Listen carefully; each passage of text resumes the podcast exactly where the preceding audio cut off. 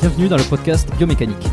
Je suis Jérôme Cazerolle, ostéopathe à Montréal, et dans ce podcast, je vous propose de partir à la rencontre de sportifs, d'athlètes et de spécialistes de leur domaine.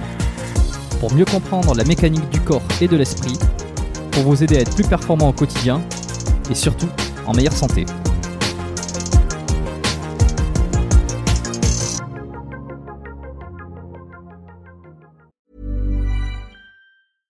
Hiring for your small business? If you're not looking for professionals on LinkedIn, you're looking in the wrong place. That's like looking for your car keys in a fish tank.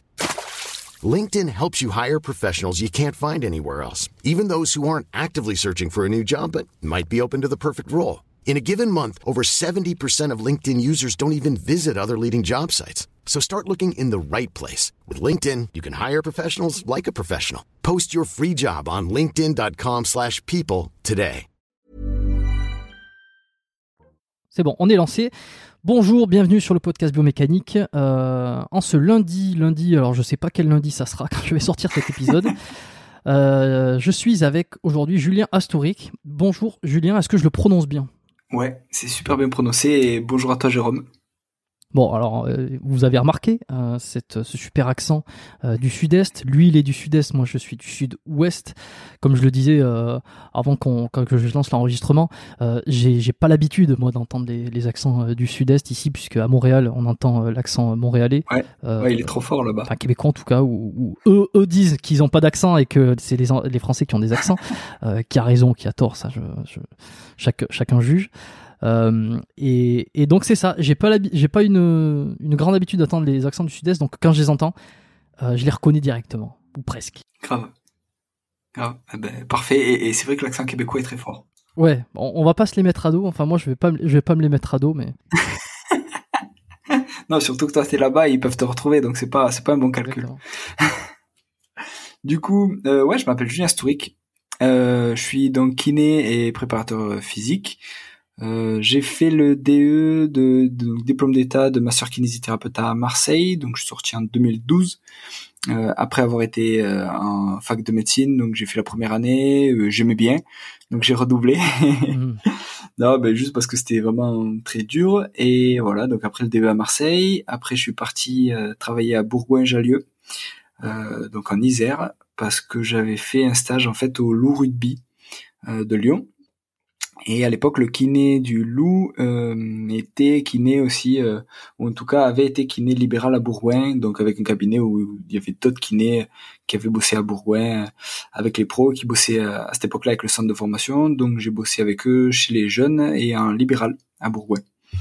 Euh, après ça, j'ai rejoint ma compagne en région parisienne, ce qui est euh, toujours un petit peu difficile pour un sudiste, mais mais voilà, je me suis adapté et hum, j'ai pu faire un stage euh, en prépa physique avec le Racing, donc de trois mois. Euh, parce que donc euh, j'étais à ce moment-là, donc j'avais mon DE de kiné et je faisais le DU de pathologie du rugby. Ouais, ouais, ouais. Et le DU euh, européen de préparateur physique, donc avec euh, des séminaires à Lyon, Turin, Lausanne et Bruxelles à l'époque. Euh, donc voilà, trois mois, trois mois avec euh, les prépas physiques et le staff et l'équipe du Racing 92 euh, au niveau pro. Donc c'était c'était vraiment le top. Hum, Après ça, on est parti en Nouvelle-Zélande. Donc pour voyager, profiter.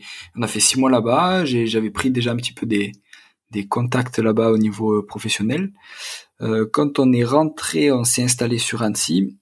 Donc là, j'ai pratiqué en libéral. J'ai, enfin, jusqu'à euh, 2020, jusqu'à septembre 2020, j'ai toujours bossé en libéral. Et j'ai fait donc euh, un autre DU, c'est DU kinésithérapie du sport à l'INSEP. Euh, et en même temps, voilà, je suivais euh, Annecy en fédéral 2 au rugby, puis après Rumi en fédéral 1. Et euh, là, actuellement, donc l'équipe suisse de rugby à 7. Et je suis maintenant salarié à l'hôpital Latour à Mérin en Suisse. Euh, donc voilà où j'en suis actuellement, quoi. T'as toujours aimé le rugby. Euh, J'ai l'impression que t'es très prépa, prépa rugby, kiné rugby. Hein. Ouais, ouais, ouais, carrément. Ben euh, à la base, je faisais euh, du judo. J'ai fait, je crois, 7 ans de judo et, et ça me plaisait beaucoup. Puis il me manquait un petit côté collectif des fois. Et du coup, en fait, j'ai transféré ça au rugby parce qu'il y avait cet aspect, on va dire, de, de lutte, de combat et en même temps d'être, on veut dire avec les autres, d'être aidé avec les autres, d'être, on va dire sublimé même par les autres. Quoi. Tu pouvais compter sur les autres et tu pouvais aussi leur montrer qu'ils pouvaient compter sur toi quand il le fallait. Et du coup, cet aspect, on va dire bataille et même bataille collective, c'est un truc que, que j'ai toujours aimé, quoi. Alors déjà, euh, déjà quand même, euh, donc t'as fait la première. On a, on a un truc en commun, c'est déjà ça. c'est qu'on a fait la, la, première année de médecine. Euh, après notre, nos chemins se sont un petit peu écartés. je dis, on n'a pas fait notre notre médecine ensemble, hein, pour ceux qui se demandent, puisque moi je viens du sud-ouest. Comment s'est passée cette première année, Passes Comment tu l'as vécu toi? Ouais, c'était dur, hein. C'était vraiment j'en ai chié et j'en ai beaucoup chié. C'était vraiment dur.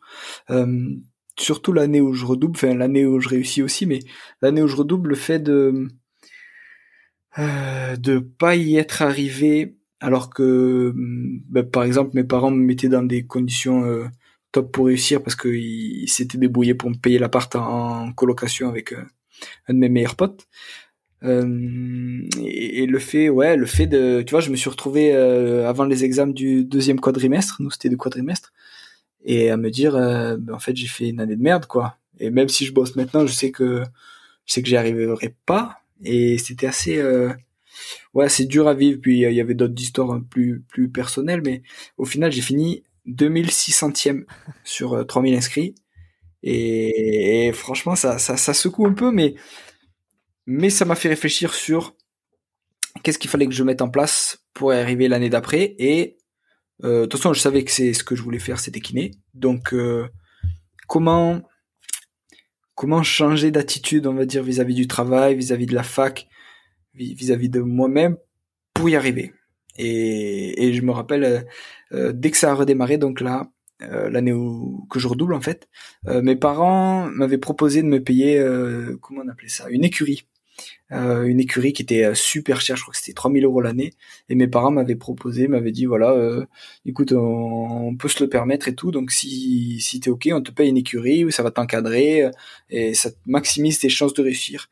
Et en fait, j'ai pas voulu. j'ai pas voulu. Je leur ai dit bah non, je je sais maintenant comment il faut faire pour y arriver. Donc j'ai pas envie qu'on m'explique, que d'autres personnes m'expliquent comment faire pour y arriver parce que je pense avoir compris et que bah, je, je, si je dois me replanter, je me replanterai pas. Enfin, je me replanterai tout seul, mais ça va passer, ça va passer. Et du coup, on s'était un peu pris la tête là-dessus. Et bon, le, le, le mhm. futur euh, à l'époque leur a donné, euh, m'a donné raison, et tant mieux. Mais, mais ouais, c'était vraiment moralement mais... très difficile. Je sais pas si moi j'en ai eu l'occasion d'en parler dans d'autres podcasts où euh, j'avais raconté un, peu le, parcours. Effectivement, la première année de médecine, pour ceux qui savent pas, euh, c'est un concours déjà, faut savoir. Donc euh, c'est par définition un concours est, sélectif et donc difficile. Il y a des sacrifices à faire. Il y, a, un pourquoi, il y a un pourquoi tu le fais, et, ce pourquoi il doit être suffisamment puissant parce que comme il y a des actions qui, te demandent une grande discipline et puis alors bon, euh, sauf certains, hein, sauf les plus doués, les plus intello, moi j'en ai connu quelques-uns qui bossaient juste ce qu'il fallait, puis en fait qui retenaient tout et puis qui avaient fini euh, dans les, dans les, dans les premières places du concours. Donc ça c'est assez incroyable, mais en fait il s'agit d'une petite partie de la population et la majorité d'entre nous on, doit fournir des gros efforts. Donc il te faut un gros pourquoi, il te faut il te faut une grosse discipline, il te faut une bonne organisation aussi, plein de choses qui peut-être lorsque tu as 18-20 ans, te manque, parce qu'on va pas se le cacher, quand tu sors des études et que tu arrives là-dedans, euh, si tu veux t'organiser pour travailler et puis euh, être en plus être autonome quand ouais et puis quand tu changes de, de lieu, de ville, euh, que tu deviens un vrai étudiant et qu'il faut te gérer en plus, beaucoup de changements et, et, qui, qui qui ne facilitent pas, on va dire le la, la, la bonne la, la bonne mise en place d'une enfin pour passer le concours, pour être pour être bien classé dans le concours quoi. Euh, mm. Ce qui fait que je me suis un peu perdu mm. sur euh, l'idée que j'avais dès le départ. Mais euh, oui, je voulais savoir, mais pourquoi tu as refusé cette... Alors, on, dérive un peu là, parce qu'après, vous inquiétez pas, je parle aux auditeurs. On va parler blessure, on va parler sport, on va parler de, de, plein de trucs. Mais je trouve ça intéressant, et puis vous apprenez des trucs, c'est certain. Euh, pourquoi t'as pas choisi cette aide, puisque elle t'était, proposée, t'était offerte Et si tu veux, tu ne perdais rien à l'accepter en réalité? Ouais, ben en fait, j'avais profité de mon année où j'avais rien branlé entre guillemets ma, première année pour essayer de comprendre malgré tout et, analyser ce qui avait fait que j'avais pas réussi à me mettre au boulot. Et je voulais surtout pas qu'on m'explique, tu vois, par exemple, c'est des trucs à la con, mais euh, moi j'aimais euh, relire et réapprendre le, le cours, tu sais, donc euh, j'allais en cours ou, pas, euh, je, je stabilotais à bloc moi j'adore euh, griffonner sur euh, le papier tu vois. Donc je mettais des plus plus plus des cœurs des euh, pour mettre que c'était intéressant. Je mettais plusieurs couleurs etc et j'avais on va dire développé une technique d'apprentissage qui m'allait bien. Et je voulais pas rentrer dans une écurie pour qu'on me dise ah ouais mais non c'est pas comme ça qu'il faut apprendre c'est comme ça voilà j'avais l'impression en, en ayant échoué d'avoir compris comment je devais faire pour apprendre encore plus, pour emmagasiner, etc. Et je voulais pas que quelqu'un d'autre m'explique ce que je devais faire entre guillemets. Tu vois, donc euh, euh, le truc important aussi, c'est euh, le soutien de, tes proches, donc de ma famille en, l'occurrence, mais aussi par exemple de mon coloc. Et, on était, tu vois, une petite bande de 4-5 à, à s'être retrouvés en fac de médecine et à s'être retrouvés en médecine. Et on a vraiment tout fourni et tout mis en œuvre pour y arriver ensemble. Et ça, on, on s'est pas lâché du début, on va dire, des difficultés à la fin. Et, voilà, il y a juste un truc, je me rappelle le premier jour, donc ça devait être le 4 septembre, où la fac de médecine réouvrait avec les premiers cours euh, pour les euh, PCEM1 ou PACES maintenant. Je me suis retrouvé, donc moi je bossais beaucoup à la BU. J'aimais bien, c'était une ambiance studieuse, ça me permettrait d'être focus sur sur ce que je voulais faire. Et en fait, je me suis retrouvé, nous on faisait euh, ouverture, fermeture de la BU, comme plein d'autres. Et ce jour-là, c'était le premier jour, et je m'étais dit, ben, même si le premier jour, ça a démarré, c'est la, course ou, le marathon a démarré, je ferai la fermeture de la BU. Et je me rappelle que il y avait une documentaliste qui, vient me sortir, enfin qui, qui vient à 19h25 ou 27 là, j'étais le dernier de la BU qui me dit ouais monsieur, il faut sortir là, on ferme. Et là je me suis dit putain, c'est le premier jour, et je suis le dernier à sortir, et ben je suis content parce que ça va être comme ça toute l'année. ça va être comme ça toute l'année, je vais rien lâcher et et je, serai toujours le dernier à sortir s'il faut et, j'ai l'impression que c'est ça qu'il me faut pour y arriver. Pourquoi euh, kiné plus que médecine dès le départ? Euh, Bonne question. Je, je pense que c'était euh, hors de mes compétences. Tu vois, après avoir encaissé la, la la, la, la, première année de médecine, je pense clairement que c'était hors de mes compétences, que c'était beaucoup trop long par rapport à moi qui avait envie de... Ben moi, je voulais faire du libéral, tu vois, je voulais bosser, je voulais trimer, je voulais euh, faire ça rapidement et, et, et gagner de l'argent, entre guillemets.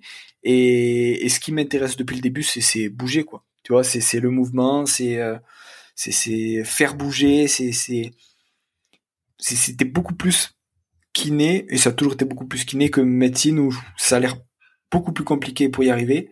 Euh, et en plus, le, métier en lui-même m'attire moins, on va dire quoi. Ouais, ouais je, je, comprends, je comprends. Euh. Bon, moi, c'était plutôt l'inverse au départ, tu vois.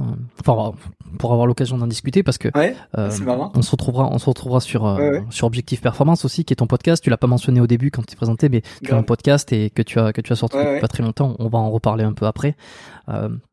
Effectivement, moi j'étais plus intéressé par les, la, médecine au départ plutôt que par le mouvement et euh, la, la, thérapie par, par le mouvement et par euh, la thérapie manuelle également. Et euh, c'est après que je m'y suis intéressé et, maintenant je suis là-dedans. Mais c'est vrai qu'au départ moi j'étais plus médecine, donc c'est pour ça que je voulais savoir pourquoi pourquoi t'étais plus kiné.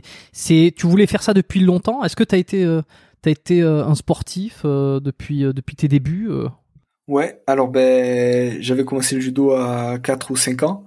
Et puis ouais, depuis toujours euh, judo, beaucoup de judo, après rugby, puis moi je joue au foot euh, euh, régulièrement avec mes potes parce que ben, dans le sud et je pense notamment en France et peut-être dans beaucoup de pays du monde, ben dès que t'es avec tes potes, tu sors un ballon et tu joues au foot quoi.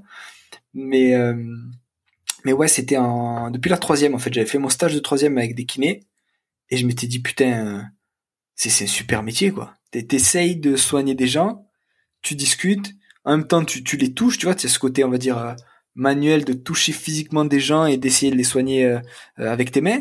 En même temps, tu fais fonctionner ton cerveau parce qu'il faut que tu calcules ben, qu'est-ce que tu vas faire faire à ton patient pour qu'il aille mieux. Donc tu avais un truc vraiment, on va dire, aussi bien manuel que intellectuel et, au contact des gens et, et on va dire centré sur les gens pour leur bien-être et pour qu'ils aillent mieux, qui, qui, qui me fait kiffer, enfin, qui m'avait vraiment plu à la base et qui me fait toujours kiffer maintenant, quoi. D'accord. Ok, donc bon, tu te, lances, tu te lances dans les études de kiné. Qu'est-ce qu'on apprend exactement à kiné euh, Pour ceux qui découvrent le podcast aujourd'hui, qui savent pas exactement qui je suis, euh, bon, après une, une, plus d'une soixantaine d'épisodes, euh, je suis ostéopathe, je suis à Montréal, j'ai fait un cursus donc d'école d'ostéopathie. je n'ai pas le diplôme de kiné et j'ai j'ai reçu des kinés dans ce podcast, à savoir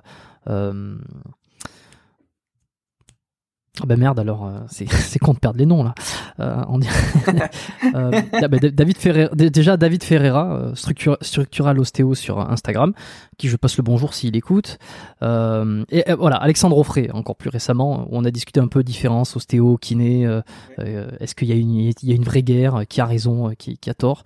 Euh, donc moi, c'est des sujets qui m'intéressent quand même, euh, et surtout pour le côté euh, pratique. Quoi. Je veux dire, c'est pas tant d'être ostéo ou d'être kiné, c'est en quoi concrètement les compétences apprises dans les cursus te permettent d'améliorer soit la qualité de vie d'un sportif, soit soit ses performances directement, ou, ou alors c'est lui faire passer ses douleurs, etc. Parce que voilà, quand t'es préparateur physique, t'es plus orienté vers amener une performance et, prévenir les, les douleurs. Quand t'es quand tu es euh, thérapeute, tu es plus dans euh, le guérir les problèmes et, les, prévenir. Donc, euh, donc moi, c'est des questions que j'aime bien avoir quand même. Et qu'est-ce que tu as appris, toi, ton cursus de kiné, qu'est-ce qu'on t'apprend pour peut-être les auditeurs qui, qui sont, qui sont en choix de se dire tiens, qu'est-ce que j'aimerais faire plus tard, les plus jeunes, qu'est-ce que tu as appris en cursus de kiné Ouais, c'est ça. Ouais, eh ben, ben, le, plus intéressant, et on me l'avait vendu comme ça quand j'étais en première année de médecine, et ça nous avait, euh, mes collègues et moi, beaucoup motivés. Euh, on avait TP euh, massage des fesses. Voilà, donc ça s'est fait comme ça. c'est, pas une blague en plus. Hein. on nous l'avait sorti comme, euh, on pensait que c'était une blague et en fait, ben non, tu vois, sur, sur, des douleurs lombaires, tout ça, ça peut carrément aider. Mais qu'est-ce qu'on apprend On avait beaucoup de TP massage. Je me souviens notamment. Est-ce que tu as choisi ton bon binôme au moins? De quoi? Ah ben là, là, là, il faut être malin. Là, faut être super malin. Te mets pas avec ton pote euh, ou avec qui tu es d'habitude, tu vois. Faut, faut feinter, faut aller regarder euh, un petit peu ailleurs. Mais là, faut être malin. Voilà. J'en dirai pas plus. Mais, euh, mais ouais, on avait beaucoup de TP massage en première année. on avait un peu de thérapie manuelle, je crois, sur les trois ans. Alors, à mon époque, c'était trois ans. Maintenant, c'est passé en quatre ans. Qu'est-ce qu'on avait? Du renforcement aussi. Euh, pas mal de cours sur le renforcement, pas mal de cours justement sur la biomécanique, pour reprendre le nom de ton podcast. Ça, c'était vraiment, vraiment le top. Comment analyser. Euh, eh attends, on va s'arrêter 30 secondes sur ça, sur la biomécanique. Euh, j'ai reçu un commentaire récemment comme quoi quelqu'un disait, mais en fait, ça parle pas de biomécanique.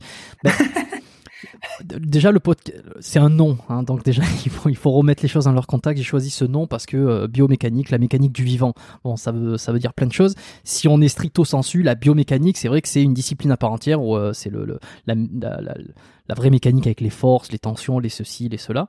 Euh, eh bien non, non, effectivement, je ne parle pas toujours de biomécanique, j'en parle de plus en plus rarement parce que ce qui m'intéresse, c'est de comprendre des choses et puis d'aller euh, en rencontre de personnes qui, savent et qui ont des qui ont, qui ont soit de la motivation à apporter, soit des connaissances à apporter, soit des parcours inspirants, euh, toujours autour du sport et de la santé.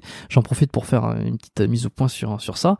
de temps en temps, on parle un peu plus technique, mais les sujets techniques, je les dispatche un petit peu dans dans les sorties d'épisodes parce que j'ai envie de m'adresser à des gens qui j'ai pas envie de m'adresser que à des gens qui sont, euh, qui sont hmm. experts et, et, euh, et, qui veulent de la technique.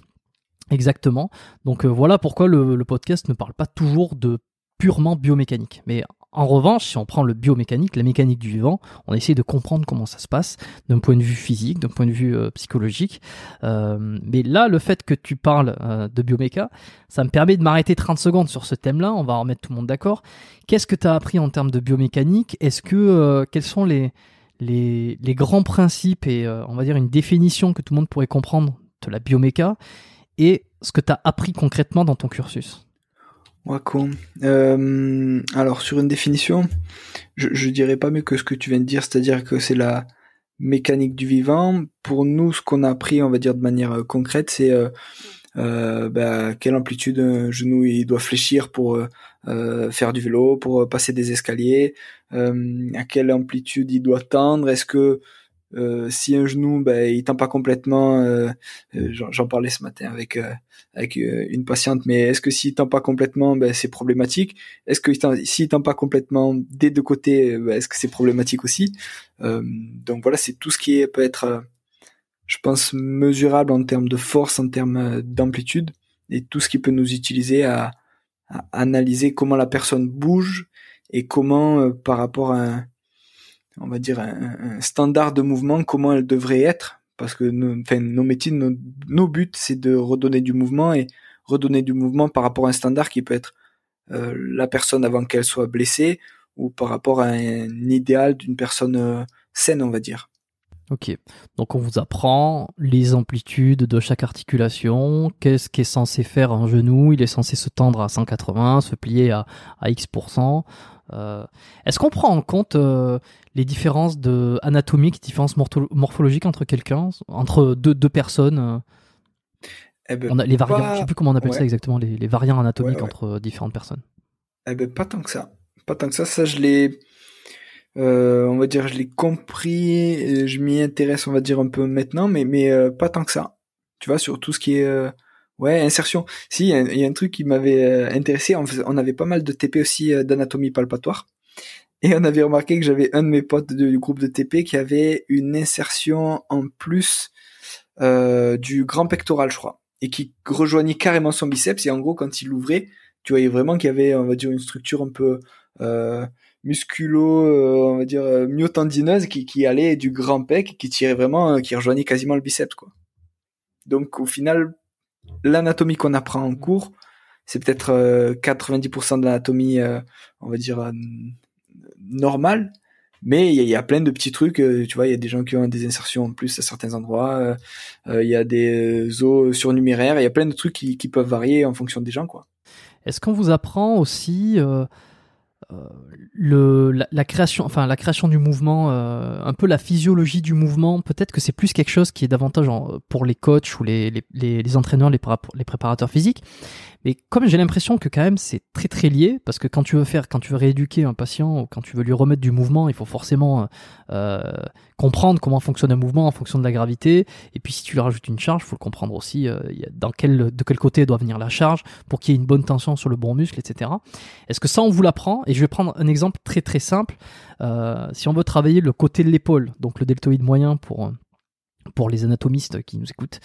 Euh, donc on, fait, on, lève le bras sur le côté, on fait une abduction, mais on peut le faire avec un poids dans la main, et ce qui veut dire que la tension maximum sera lorsque le bras est euh, levé au maximum, puisque le, le, la, gravité fait que on est à la perpendiculaire par rapport, à, par rapport au bras.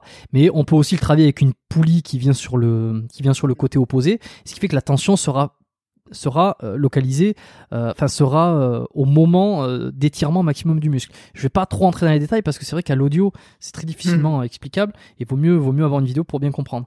Mais est-ce que ces différents paramètres et là pour le coup on est sur c'est la biomécanique, tu vois, en fonction de l'axe de l'origine de la tension, l'axe de tension, etc. Est-ce que ça on vous l'apprend, on, on détaille le process?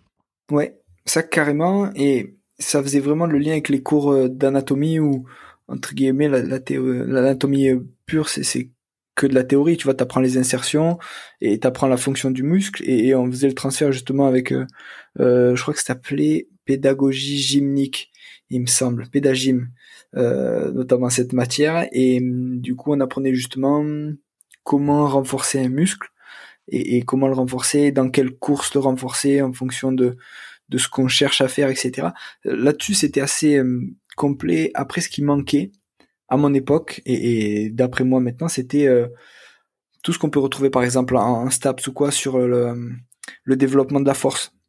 Tu vois, par exemple, je trouve que c'est un truc qui, est hyper important pour moi maintenant en, tant que kiné ou en tant que physiothérapeute parce que j'ai aussi ce cursus de prépa physique, mais je trouve que on n'était pas assez euh, précis et, pas assez bon là-dedans et en tout cas, quand j'ai commencé à travailler, je, j'avais des gros euh, déficits, tu vois. Enfin, si je caricature, euh, on faisait trois séries de 10 pour tout, quoi.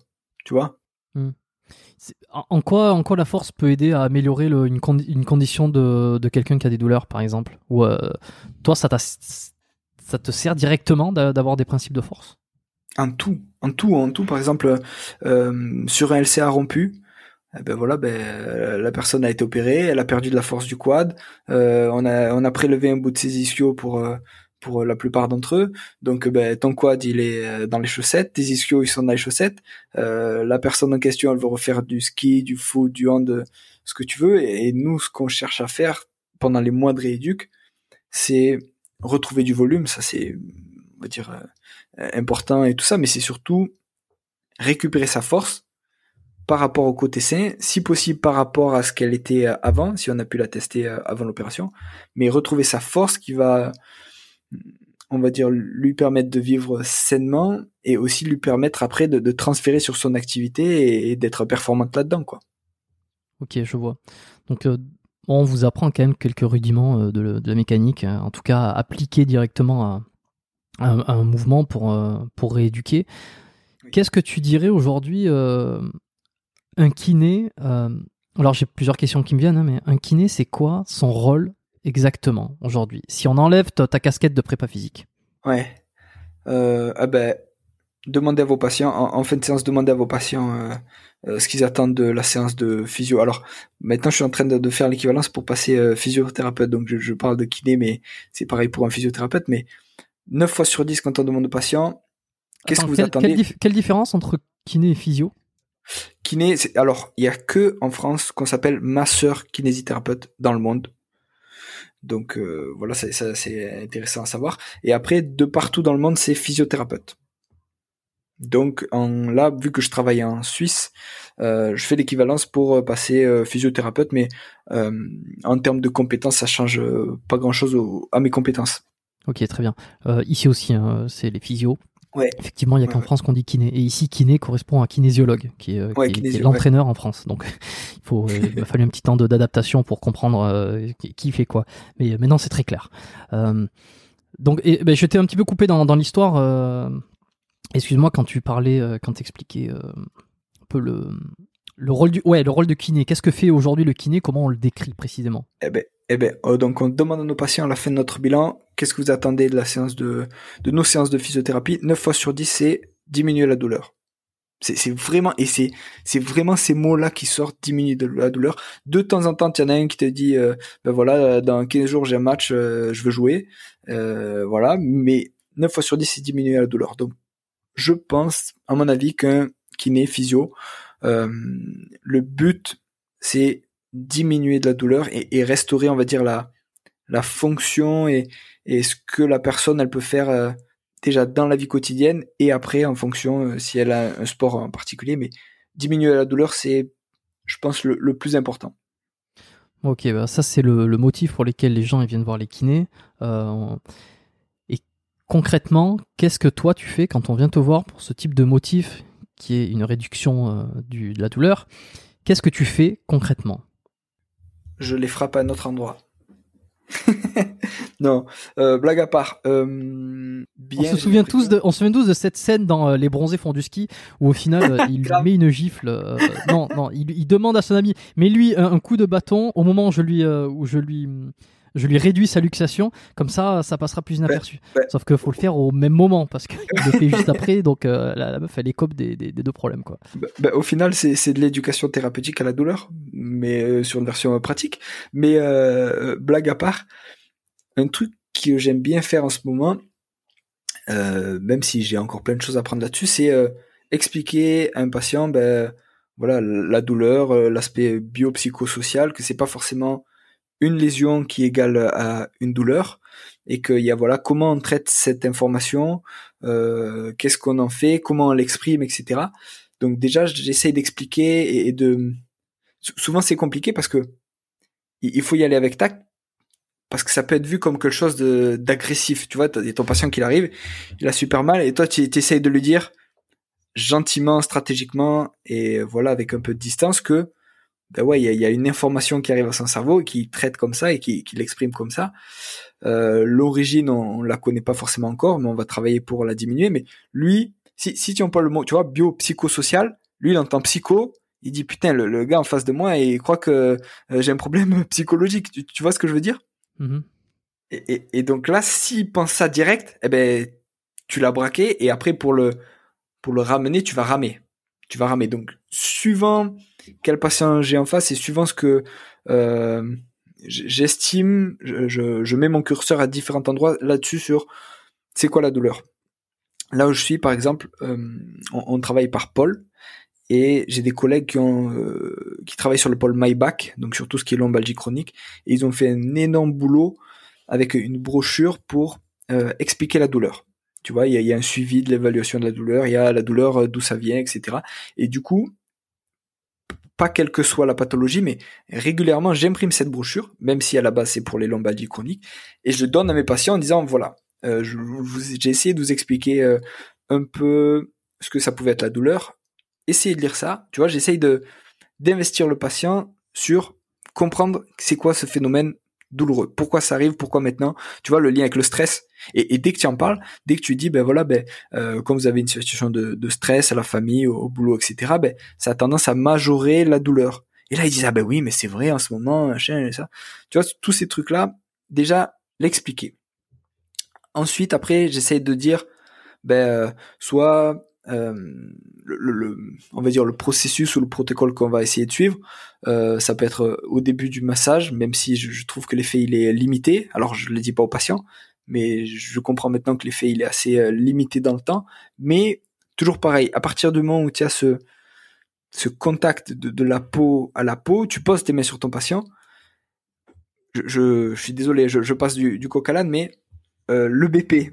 Tu vois, je reviens souvent là-dessus, mais, mais le BP, c'est pas juste lire des putains d'articles scientifiques. Tu vois? On va, on va préciser. Euh, j'aimerais préciser juste ce que c'est que le BP pour ceux qui savent pas, c'est l'evidence-based pratique. Euh, bon.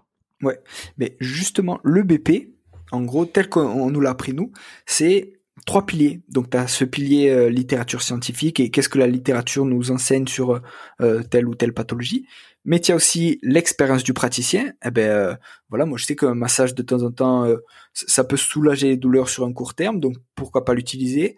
Et tu as aussi les attentes du patient. Quand ton patient il arrive, il te dit moi je veux que du massage.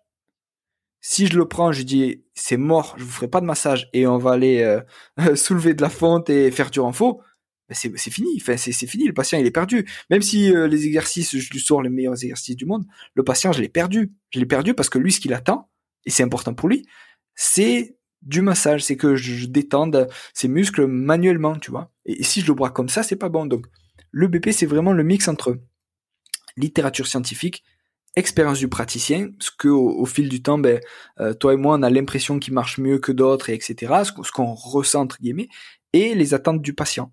Et à partir de ça, tu fais ton, on va dire ta, sauce quoi. Et, pour en revenir à la douleur, euh, donc massage, j'utilise vraiment peu, sauf quand je sens que c'est vraiment important pour le patient. Et, des fois, tu sais, tu as des séances où euh, ben, ça va pas. Tu vois, et ton patient il arrive, toi dans ta tête t'as prévu une putain de séance, tu dis putain on va faire ça, on va faire ça, on va mettre du saut, on va faire plein de choses.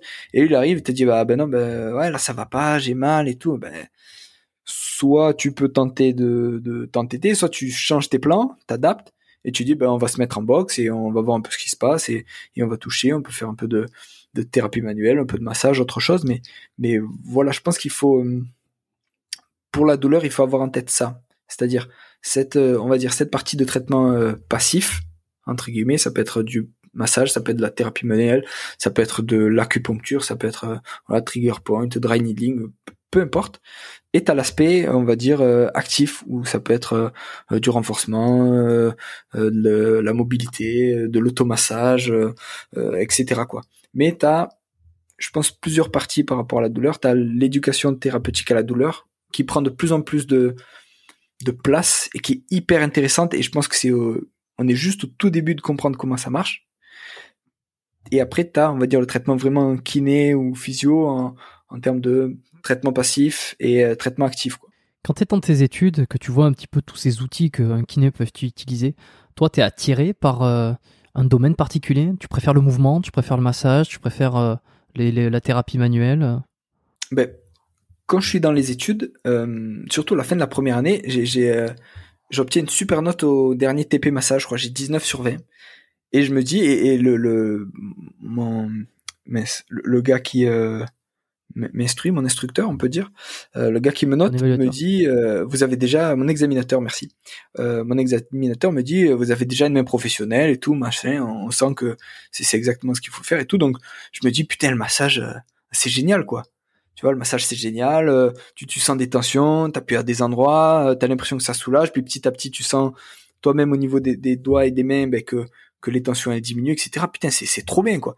Et du coup, au début, je me dis bah voilà, c'est ça va être, on va dire peut-être 70% euh, de de euh, de ce que je ferai. Et puis c'est très bien. Et surtout que pas mal de stages que je faisais, il y avait énormément cette euh, cette plus-value du massage et on faisait du massage, etc. Et tout le monde était content. Et puis petit à petit, je me dis putain mais on est en Attends, excuse-moi, juste pour remettre dans le contexte, on est en quelle année à ce moment-là 2012. Euh, 2012. Pour ensuite suivre l'évolution un peu des pensées. Ouais. Ok. 2012. Et, et puis petit à petit, je me dis putain, c'est bien, mais euh, mais ça fait pas tout quoi. Ça fait pas tout. Alors thérapie manuelle, euh, je suis pas, je suis pas très bon. J'ai pas trop développé cette cette partie-là des compétences. et bon, c'est dommage et j'aimerais prendre du temps pour m'y mettre, mais mais donc au début, je me dis un peu de massage, beaucoup de massage et un peu d'exercice, tu vois, un peu de renforcement et, et thérapie manuelle. Euh, le, peu que je sais faire, j'essaie de le caser de temps en temps, mais vraiment c'est une partie de ma pratique que j'ai pas beaucoup développée. Puis je me rends compte que ben il y a des gens qui viennent, euh, tu vois, je fais je fais des remplaces, je fais des trucs. Il y a des gens ils viennent, ça fait cinq ans, euh, ils ont toutes les semaines ils ont leur putain de massage, mais ça fait cinq ans. Tu vois, et petit à petit, putain, je réfléchis, je me dis, attends, mais pendant 50 ans mal, tu viens, et ton médecin, il te fait les ordonnances pour euh, venir, mais ça fait 5 ans que tu viens, que t'as, t'as, t'as ton, petit, euh, ton petit rituel, ben voilà, d'abord un peu de chaud, machin, après le massage et tout, c'est, c'est, et je me dis, mais, c'est, c'est pas ça le but de la kiné. Est-ce que c'est pas aussi euh, un problème C'est c'est un problème d'éducation de la personne en elle-même qui en fait se dit est-ce qu'il faudrait pas la la, la, recadrer à ce moment-là? Et puis tu vas le développer. De c'est un peu comme si la personne pendant 5 ans en fait elle avait accepté que le fait qu'elle ait mal ça soit une condition normale, que ça sera toujours comme ça et que eh ben elle vient de manière régulière en fait pour se soulager la douleur, mais qu'en fait son état de, de douleur en fait il est il est, il est comme ça, il est tel qu'il est, il sera toujours comme ça. Et euh, je pense que la personne pense comme ça, forcément. Et de lui dire, en fait, euh, cette douleur-là, elle est, elle est pas, elle est pas normale, ou elle peut passer différemment. Euh, peut-être que la personne, ça rend pas, ça rend pas compte, n'a pas conscience de ça. Mais je, pense et, carrément, et je vais dans ton sens, je pense que la personne, elle est, elle est résignée, mais hum, je pense que la, comment, le, le rôle du, du kiné là-dedans, il est hyper important. Tu vois, si juste on se contente de faire du massage, je, je dis pas que le massage c'est pas bien, mais il faut qu'on comprenne le massage, quel effet ça a, sur quelle durée ça a, et quand ça fait 5 ans, se, remettre en question en, réfléchissant, euh, voilà, est-ce qu'il n'y a pas autre chose La personne elle souffre tout le temps, ça la soulage 24 heures, même elle, elle lui dit, elle dit ah le massage ça me fait du bien, ah ouais ça, vous a, ça soulagé combien de temps? Ah ben ouais ouais c'est ça 24 heures, euh, ça m'a fait du bien. Après j'ai mis un peu de chaud, puis après j'ai eu mal pendant 6 jours sur 7 quoi. Donc euh, donc c'est c'est gênant. Ouais c'est gênant de se dire euh, putain pendant 5 ans on n'a pas proposé autre chose, on n'est pas capable de proposer voilà soit de la, de la, thérapie manuelle, soit du renfort et et du coup là à partir du moment, moi, moi, ce qui me plaisait, c'était le mouvement. Et, là, il y a ça qui m'est revenu en pleine gueule en me disant, putain, mais gros, euh, il est où le massage quand tu fais du mouvement? C'est toi qui bouges, tu vois? C'est mes mains qui bougent. La personne, elle est passive, elle fait rien. Alors, encore une fois, ça apporte certains aspects positifs. Donc, je garde, j'essaie de garder ces, aspects positifs. Mais après, il faut qu'on soit curieux pour proposer autre chose. Et, là, c'est passé sur, euh, sur voilà tout ce qui est mouvement, tout ce qui est euh, renforcement, tout ce qui est euh, ouais, euh, muscu, euh, mobilité, étirement, c'est ce que je disais tout à l'heure, hein, automassage, etc. Et, là, j'ai cherché là-dedans et ce qui m'a intéressé, c'est le côté aussi autonomisation du patient. Tu vois, des fois, moi, j'avais des patients qui venaient, qui avaient mal, qui avaient tout le temps le mal, tout ça. Et je leur disais, mais attendez, on, a vu sur la deuxième séance, donc la première, souvent, on fait le bilan, la deuxième, en majorité des cas, j'essaie de voir des exercices à faire avec eux. Par exemple, je les filme avec leur smartphone ou, ou bref, peu importe, mais du coup, je leur prépare un programme pour qu'ils soient actifs dans leur éducation, qu'ils fassent à la maison. Et quand ça fait plusieurs séances qu'ils arrivent en disant ah mais non mais franchement ça, ça marche pas, j'ai encore mal et tout. Ok, vous avez fait vos exercices à la maison? Ouais mais non machin, j'ai pas le temps machin. Et alors on, a tous eu des douleurs, on a tous eu des, des blessures et on sait combien de fois ça peut être difficile de s'organiser pour prendre soin de soi. Tu vois, et il faut être, euh, on va dire, euh, indulgent là-dessus. Mais quand ça fait plusieurs fois, et quand on a toutes les cartes en main pour prendre soin de soi, ne, même pas essayer de, de, prendre soin de soi avec euh, toutes les cartes dans les mains, c'est vraiment qu'on cherche les problèmes. Tu vois, au bout d'un moment, et, moi je leur dis, mais vous savez, moi mon dos il, va très bien. Hein. Hmm. Moi, mes exercices je les fais, moi ça va bien. Si vous, vous voulez continuer à venir, eh, vous allez continuer à venir, mais ça va pas évoluer. Tu vois, c'est vous qui avez les clés en main pour que ça aille mieux. C'est vous qui devez être acteur de votre rééducation, de votre prise en charge pour aller mieux. Tu vois, et cet aspect-là, bah, qui c'est que j'ai développé, on va dire euh, petit à petit, je trouve qu'il est, euh, il est, il est fondamental. Voilà, impliquer les patients dans leur prise en charge. C'est eux qui sont en demande, c'est eux qui viennent vers nous c'est euh, hyper important et les faire adhérer, c'est ça aussi qui est super dur, les faire adhérer au traitement. Je reviens au, patient qui avait mal pendant 5 ans. Lui, au final, ce qu'il attendait, c'était du massage. Donc, pour arriver à le faire glisser vers du traitement actif, euh, ça a été hyper progressif et tout ça. Et, moi, donc, j'ai toujours préféré faire faire, depuis que j'ai compris, on va dire, la, puissance du renforcement et, de la rééducation active, j'ai toujours préféré faire faire que faire pour. Parce que je me suis dit, faire faire, je leur donne des clés individualisées, hein, euh, puisque ça découle d'un bilan qu'on a fait ensemble auparavant, mais je leur donne des clés sur euh, comment soigner, comment essayer de soigner telle ou telle douleur, euh, comment augmenter sa force, on en parlait tout à l'heure, ben, voilà, sur le quad, sur tel muscle, sur tel muscle, et qu'est-ce que ça va leur apporter par rapport à la gestion de la douleur, mais je trouve que c'est hyper important de d'avoir cet aspect actif et auto-prise en charge. Tu vois, souvent quand je leur dis, euh, quand je parle d'automassage, je leur dis, ah ben c'est cool aujourd'hui, euh, on va faire du massage. Alors là, tu le vois tout sourire et tout, euh, et puis tu leur sors un gros rouleau qui te défonce. et là, tu leur expliques et après tu les vois couiner dessus. Mais, mais, mais voilà, c'est, c'est, c'est de la prise en charge. C'est ben, les, dents. C'est, c'est un exemple, je sais plus en formation, quelqu'un avait pris cet exemple-là et je trouvais marquant. Ben, on se lave les dents parce qu'on nous a expliqué, c'est l'hygiène bucco-dentaire, c'est important pour euh, préserver la santé de ses dents, etc. Ton dos, qui, qui, va être ton dos pendant toute ta vie, si tu en prends pas soin en le faisant bouger, en le musclant, en, l'étirant, euh, voilà, encore une fois en faisant de l'automassage, tout ça, eh ben c'est ton dos. Ben c'est toi qui, qui est euh, moteur et qui est, on va dire, qui préside ton dos. C'est toi qui en fais ce que tu veux. Donc si tu vas avoir mal, eh ben fais rien, reste sédentaire et, et, tu verras que ben, tu auras tout le temps mal. Et si tu as envie de comprendre comment ça marche et d'être acteur, eh ben fonce quoi. Et là, quand les patients ils sont actifs, c'est tout bénéf pour le thérapeute. C'est tout bénéf. Après, tu as juste à, à, calibrer un peu, on va dire, l'activité pour pas qu'ils en fassent euh, trop vite, trop fort, etc. Mais, mais c'est tellement bénéfique. Là, en ce moment, j'ai, je pense à ça, j'ai une patiente que je vois avec un de mes collègues à, à la tour, euh, qui euh, supporte pas le sport. Elle a dit je déteste le sport. C'est la maman d'un athlète olympique en natation et elle nous dit je ne supporte pas le sport, je n'en ai jamais fait. Vous n'arriverez pas à me faire aimer euh, l'activité physique et le sport.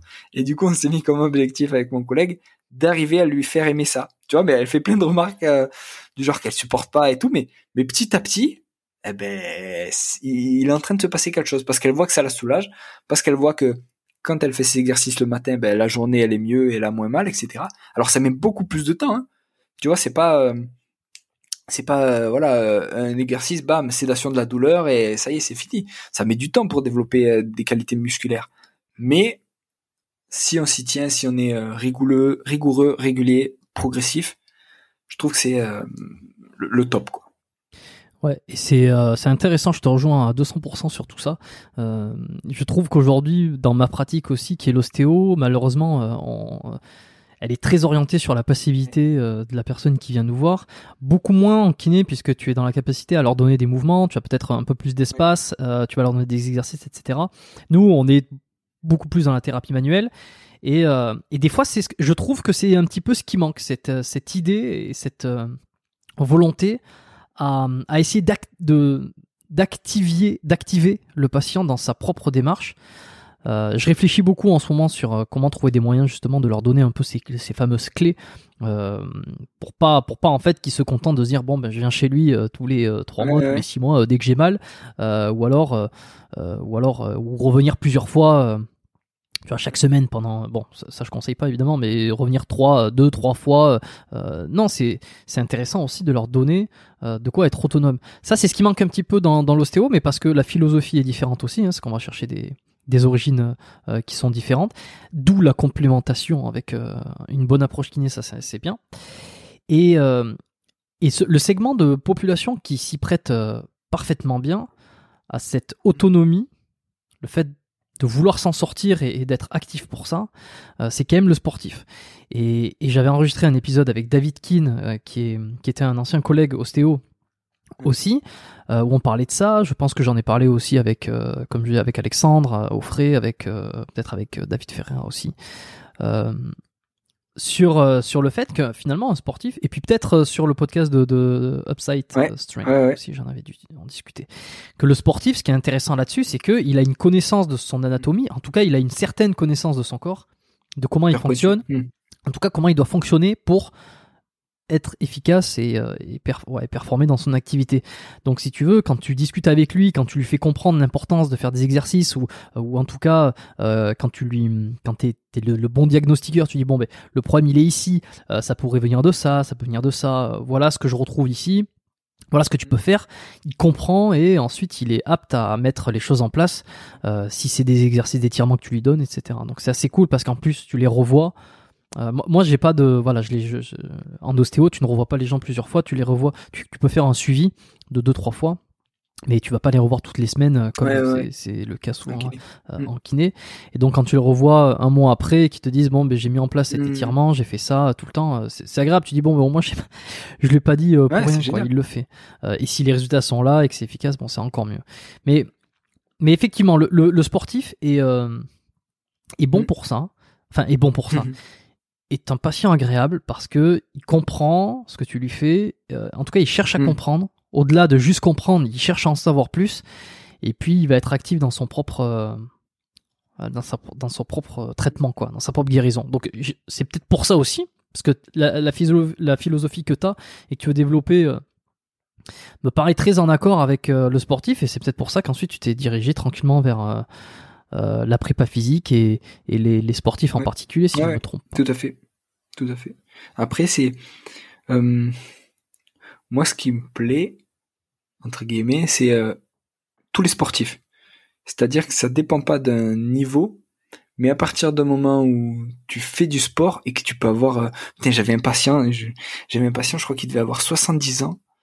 Il allait trois fois par semaine à la muscu il faisait euh, de la course à pied avec sa fille, il faisait du vélo, il faisait des randos, et le mec, oh, il avait 70 piges et, on lui en donnait 50, quoi. Le mec, il était taillé, quoi. Il était gainé de ouf. Bah alors, euh, en parlant de gainé, bon, il avait des soucis de dos. Mais, mais parce que voilà, il y avait certains, juste certains mouvements muscu qui faisaient un peu, pas, pas super bien et tout ça, donc on a recalé ça et puis ça allait bien. Mais, euh, mais quel que soit le niveau, les gens sportifs, et vraiment, tu vois, par rapport à la, à la performance, au final, chacun a son niveau de performance. Tu vois, la performance, ça veut, ça englobe tout le monde. Tu vois, ça englobe de, ben, la petite mamie qu'on va faire marcher, euh, avec son rollator, ben, pour elle, faire, euh, voilà, un tour en aller-retour de couloir, pour elle, c'est de la performance. Tu vois, parce qu'il y a deux jours, ben, elle était euh, euh alitée, qu'elle pouvait plus bouger, tout ça. Donc, se mettre en mouvement et, et la performance, c'est adapté à chacun, c'est-à-dire faire un petit peu plus chaque jour, se remettre au sport. Tu vois, quelqu'un qui est sédentaire, et eh ben quand il se remet au sport, sa première séance de sport, c'est déjà de la performance. Tu vois, alors si on compare avec un champion olympique, ben on va dire ouais, c'est de la merde et, et machin. Non, c'est pas de la merde. Il se remet au sport, c'est de la performance. Tu vois, il faut il faut qu'on soit là entre guillemets pour euh, pour l'accompagner, pour euh, pour pas qu'il perde cette régularité, etc. C'est de la performance. Se remettre au sport, c'est de la performance. Euh, faire euh, 10 pompes quand on n'a jamais fait de ta vie, eh ben, c'est de la performance. Eh ben, peut-être que peut-être que dans 6 mois, t'en feras, j'en sais rien, 50.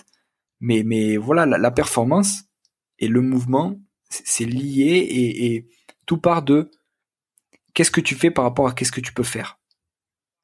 Tu vois, c'est une histoire de curseur. Si tu fais toujours moins, que tu restes dans ta zone de confort et que tu fais toujours moins que ce que tu peux faire et que tu vas jamais voir ce qui se passe euh, après, ben ouais, c'est une performance, mais mais ça reste euh, tranquille quoi.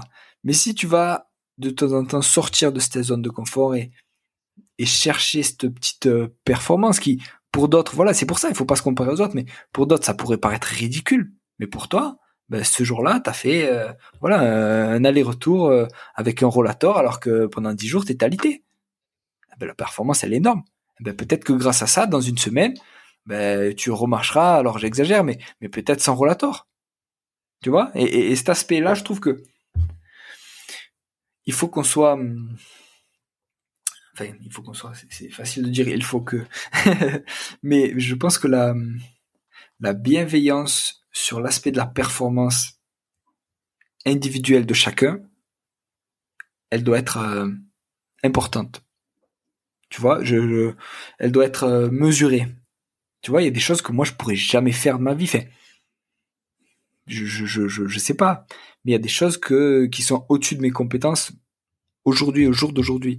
Mais si je m'entraîne petit à petit, régulièrement, progressivement, eh ben j'y arriverai et, et chaque fois que je vais battre mon propre corps, eh ben pour moi je serai dans la performance. Même si à côté euh, il y a mon voisin qui fait 20 fois mieux ou 20 fois plus, mais moi par rapport à moi-même d'hier, je suis plus performant. Donc, je suis dans la performance. Tu vois? Ouais, je vois bien, c'est très bien. c'est, je pense que les gens vont, vont comprendre euh, ce que tu veux dire. Euh, non, non, réellement, le, cette idée de performance, comment tu l'as décrit, me paraît complètement, euh, me paraît sensé, puis très facilement compréhensible. Je veux appuyer un petit peu sur l'histoire du sportif qui se comprend et et euh, on, reviendra peut-être après sur la performance, mais euh, le sportif qui est conscient de son propre corps et qui est euh, actif dans sa guérison, il y a encore une partie encore plus restreinte parmi les sportifs. c'est les, je trouve, je vais te donner un peu mm, mon, mm. mon, ressenti, c'est les pratiquants de musculation. C'est pour ça que je me suis pas mal j'ai communiqué euh, sur euh, ceux qui pratiquaient la musculation et qui avaient des douleurs euh, par rapport à ce que je pouvais leur apporter moi dans, dans mes consultes d'ostéo et dans mes conseils. parce que je trouve que c'est le, le, le, pour les plus passionnés, c'est presque le haut du panier de, de conscience de soi. quoi. C'est que on a rarement autant de passionnés par leur la compréhension de leur propre anatomie, de leur propre physiologie, alors, pas nécessairement dans le bodybuilding extrême, euh, mais rien que déjà le passionné de musculation qui adore aller, qui adore aller en salle, qui adore comprendre l'hypertrophie, comment ça se passe. C'est un des rares sports qui se passe pendant l'exercice et en dehors de l'exercice. On sait que les résultats sont dans l'assiette, sont dans le repos, etc. et que c'est un vrai mode de vie. Et, euh, cette partie-là euh, des sportifs sont des gens qui se comprennent très bien et qui cherchent vraiment à comprendre. Et moi, j'aime beaucoup je m'étais un peu spécialisé, tu vois, dans les douleurs que pourrait avoir euh, une personne qui, qui fait de la musculation. Par exemple, tu vois les bon les classiques, hein, euh, les les les, certains problèmes de hanche, les genoux, les, le bas du dos, bah, surtout les, les épaules, hein, on va pas se le cacher. Euh, et je trouve ça très agréable parce qu'ils comprennent et puis euh, ils veulent en savoir plus. Et, et je voulais savoir si toi, tu avais eu beaucoup d'expérience avec les hum, personnes qui pratiquent le fitness et la muscu. Euh, et j'en, viens tranquillement à ton expérience avec Rudy Koya parce que je crois savoir que tu as, tu as tu vas un peu euh, pas collaborer, mais tu vas m'expliquer un peu ce qui s'est passé avec Rudy Koya parce que Rudy que j'ai reçu deux fois sur le podcast, qui est qui est presque habitué maintenant euh, du podcast, que je, deux épisodes que je recommande, un en tout début lorsque j'ai commencé et un euh, il y a quelques il y a, il y a quelques semaines, il y a deux, deux, deux mois, quelque chose comme ça qui est passé sur le podcast. deux épisodes avec Rudy Koya de Superphysique que je conseille.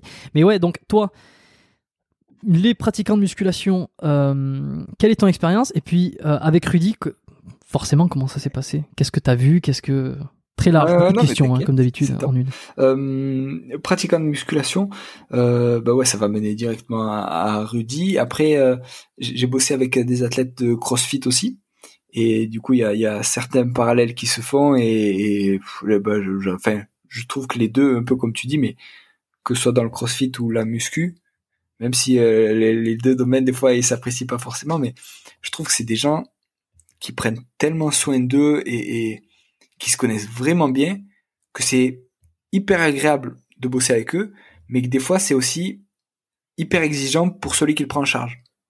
Tu vois, t'as, il faut que tu sois bon rapidement parce que bah, si je commence à leur expliquer, ouais, bah, ça va mettre euh, trois semaines à aller mieux, moi machin, et ils vont me dire non non, moi je, je m'entraîne demain et je, je, veux que ça aille mieux. Et là donc il faut que tu sortes, euh, tu vois, l'artillerie lourde ou, autre quoi. Mais euh, il y a une connaissance de leur corps parce que c'est des gens qui se renseignent, parce que c'est des gens qui sont passionnés, qui lisent, bah, qui écoutent des podcasts, qui qui se forment. Ça c'est hyper euh, intéressant et hyper appréciable. Et par contre le revers de la médaille, c'est que les mecs ils s'y connaissent super bien et ils veulent que la douleur ou le problème il se règle comme ça quoi. Tu vois? Et du coup ben tu dis ouais mais là faut faut décharger un peu, faut faut peut-être adapter, faut machin. Non non, moi demain il faut que je fasse ça, c'est prévu. Tu vois, ils sont ils sont euh, obtus. Mais c'est aussi grâce à ça qu'ils en sont arrivés là où ils sont.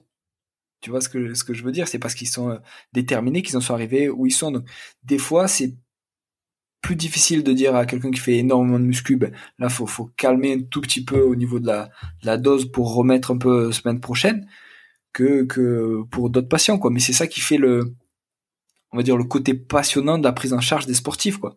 Un sportif et un passionné, euh, quand il arrive qu'il peut plus euh, voilà faire de la muscu, qu'il peut plus courir alors qu'il avait un trail de prévu et que voilà ben, sur son programme et là il doit courir, eh ben c'est là où c'est euh, excitant entre guillemets cette exigence. C'est là où tu dois te mettre au, niveau de ce que ton patient il, il attend de toi. Et c'est ça qui qui ouais, qui fait, on va dire, le côté, euh, ah, le côté excitant du, challenge dans, nos métiers, quoi. Et pour en revenir à, Rudy, euh, putain, je sais plus depuis quand on se connaît, ça doit faire euh, peut-être 4 ans, euh, qu'il a pris rendez-vous euh, chez nous à l'époque où je bossais sur Annecy, et, moi je le connaissais pas du tout. Et euh, c'était donc sur, mon bilan, je dis bah voilà, qu'est-ce que vous faites comme métier? Du coup, il me dit ouais, je suis coach sportif. Et je dis, ah ouais, ok, puis je continue. Puis, tu vois, en plus, Rudy, putain, il a un physique, il fait, il doit faire 2 euh, mètres, euh, je sais pas, 95, peut-être un petit 100 kilos. Donc, balèze, tu vois.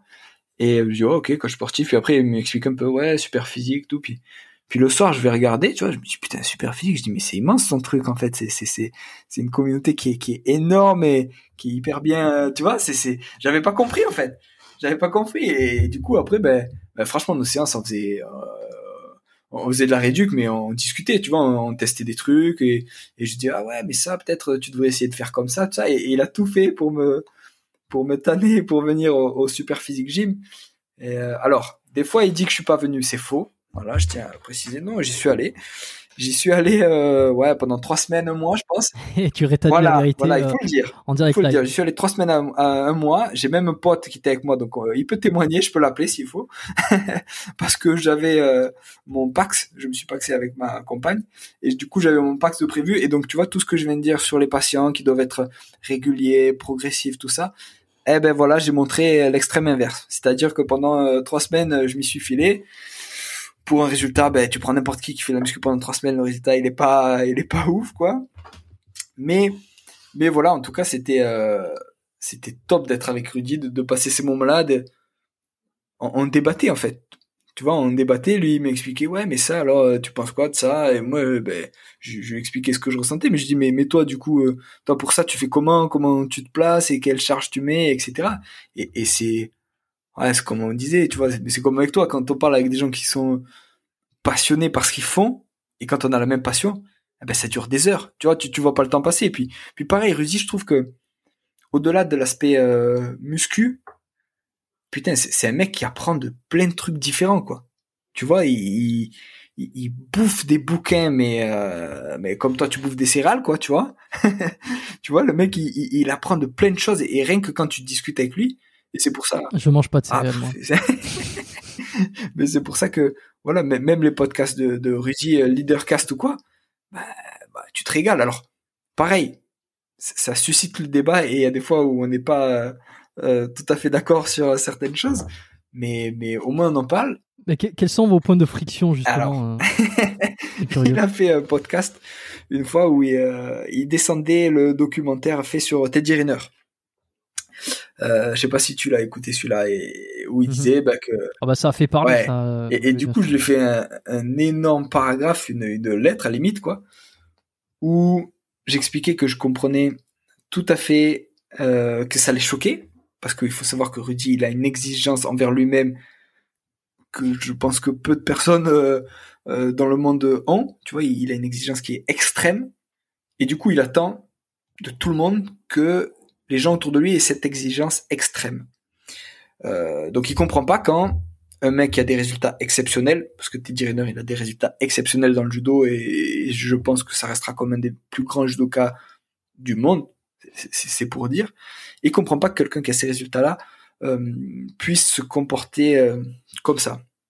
Donc moi ce que je lui j'essaie de lui dire c'est là c'est euh, voilà c'est une caméra, c'est une vidéo, ils ont gardé que ce qu'ils voulaient et je pense qu'ils ont fait exprès entre guillemets de montrer que euh, ben, Teddy Riner, c'est quelqu'un comme les autres. C'est un champion euh, extraordinaire, mais c'est quelqu'un comme les autres. Euh, dans le sens où, ben ouais, ben putain, il a envie de manger des Kinder Bueno ou des machins. Eh ben putain, il craque. Mais, mais ce gars-là, c'est un gars qui s'est euh, entraîné comme un acharné. Certes, il est talentueux, il a un physique hors mais c'est un gars qui s'est entraîné comme un acharné. Et j'avais lu un, livre justement de Teddy Riner où il expliquait que quand il est arrivé à l'INSEP, il était surclassé de deux ans. Donc, tu arrives à l'INSEP, c'est, l'élite euh, du sport en France. Euh, t'es le petit dernier, t'as beau être euh, un peu grand et costaud, je crois qu'il devait avoir euh, 15 ou 16 ans, tu fais quand même gringaler par rapport à des mecs qui ont euh, 20 ou 25 piges. Et en fait, il a servi de, de, de, de- pas de punching ball, mais les, les, les, les- plus grands l'ont pris comme euh, voilà un partenaire d'entraînement, mais il avait deux ans de moins, donc euh, il a servi de voilà, il est passé à droite, à gauche, il s'est fait euh, fracasser un petit peu, mais c'est grâce à ça qu'il s'est forgé et c'est grâce à son exigence sur certains moments clés qu'il s'est forgé. Et du coup, ce qu'on montrait sur ce reportage, je trouvais que c'était pas euh, représentatif de sa carrière et de l'immense champion que c'est. Et du coup, je disais à Rudy, remets ça dans le contexte de c'est la télé, on veut montrer que c'est un mec cool qui mange des voilà des, des chocolats, des crêpes, des machins.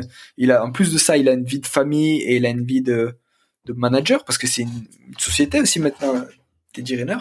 Et donc je, je disais c'est un peu dommage de le cantonner à ce ce, ce petit euh, reportage un peu foutu euh, euh, justement pour qu'on réagisse et je trouvais que la voilà la réaction elle était euh, justifiée de la part de Rudy par rapport à l'exigence qu'il se met, par rapport à l'exigence qu'il estime que euh, les sportifs de haut niveau et les gens lambda doivent avoir, mais que en, en dézoomant un peu, on pouvait voir que c'était euh, 0,5% de la carrière de Teddy Riner et qu'à côté de ça, euh, quand il fallait s'effiler euh, à je sais pas quelle heure du mat, quand il fallait faire des régimes et, et franchement les régimes sur les judokas et sur toutes les euh, on va dire les sports à catégorie de poids, c'est c'est une souffrance euh, extrême hein. c'est c'est il faut se rendre compte euh, de, de voilà ce que c'est que perdre du poids quand t'es déjà sportif de haut niveau etc et pas bouffer pas t'hydrater tout c'est c'est alors lui il est euh, sur la catégorie poids lourd donc il, il- entre guillemets il a pas de de de comment on dit de cut off à, à propos du poids mais il sait que pour être efficace sa sa jauge elle est je crois à 140 145 kilos et quand il arrive et qu'il en fait 160 ben, il sait que pour être le meilleur, il doit en perdre euh, voilà 15 ou ou 20 quoi. Tu vois et donc j'avais dit à Rudy que là-dessus on n'était pas Hmm. j'étais pas tout à fait d'accord. Mais encore une fois, faut le remettre dans le contexte de Ouais, c'est une question ouais, de c'est une question de point de vue et, et et je trouvais ça bien que Rudy donne son point de vue et, et qu'il en parle et que ça fasse réagir parce que le but c'est ça, c'est que que, ben, que ça fasse réagir, que ça fasse réfléchir. Et puis ça, ça a été le cas. hein. Ça avait fait réagir et puis ça réfléchir, je sais pas, mais réagir. Mais tant mieux. Ok, donc euh, bah, c'est bien. Ça, ça t'a permis en fait de comprendre un peu mieux ce que c'était que la musculation euh, grâce à, Ouais. à Rudy, euh, parce que t'en faisais pas avant en fait, si je comprends Alors, bien. T'as pas J'en faisais un euh, peu mais mais Voilà, le fitness c'est pas nécessairement ton Ouais, truc. j'en faisais un peu, mais voilà, dans ma cave, comme euh, tout ado qui veut prendre des pecs avant d'aller en soirée où il y a une piscine, quoi. Mais, mais ça se cantonnait un peu à ça. Et, et un truc que j'aime bien, notamment dans le cro- CrossFit, ouais, ah ouais, bah, dans le sud en plus, euh, on est obligé. Mais un truc que j'aime bien dans le CrossFit, c'est tout l'aspect aussi euh, altéro, tu vois, et, et amener des patients, on va dire euh, lombalgiques ou autres, à faire de l'altéro. Encore une fois, on en revient, on rebondit sur l'aspect performance. Pour quelqu'un qui a une lombalgie chronique, euh, faire du soulevé terre, même euh, juste barre à vide, c'est de la performance. Tu vois? Ben, Par rapport, si on compare à Rudy, eh ben, c'est bullshit, c'est rien du tout. Ou par rapport à un gars qui fait du crossfit. Mais pour ce gars-là, sur ce jour-là, par rapport à son passé et tout ça, c'est de la putain de performance. Tu vois? Et, et, il faut qu'on soit... Euh, et j'aime bien quand on est, euh, on va dire, euh, encourageant là-dessus. Tu vois, et quand je vois des, des physios qui bossent à côté de moi, ben voilà, qui encouragent leurs patients et tout, putain, je me dis, tu vois, c'est ce qu'il faut faire. Même si c'est un petit peu plus, tu vois, le fait d'avoir... quand on se met à la place du patient, je rebondis sur encore un truc, quand tu arrives, t'as mal au dos. Tu préfères un kiné, on va dire, euh, euh, hyper euh, strict, machin, qui tire un peu la gueule, qui dit à peine bonjour, qui dit ouais, bah ok, on va vous faire du massage, on va mettre un truc de chaud, machin. Ou tu préfères un gars qui te, qui te bouge et qui te t'explique ben voilà, ça marche comme ça, on va essayer de faire ça, on espère que la douleur, ben, ça va prendre du temps, mais on espère qu'elle diminuera au fur et à mesure des semaines. on va vous prendre en charge, mais c'est vous qui avez les clés pour euh, votre performance ou pour votre prise en charge. Euh, du coup, ça dépend vraiment de vous.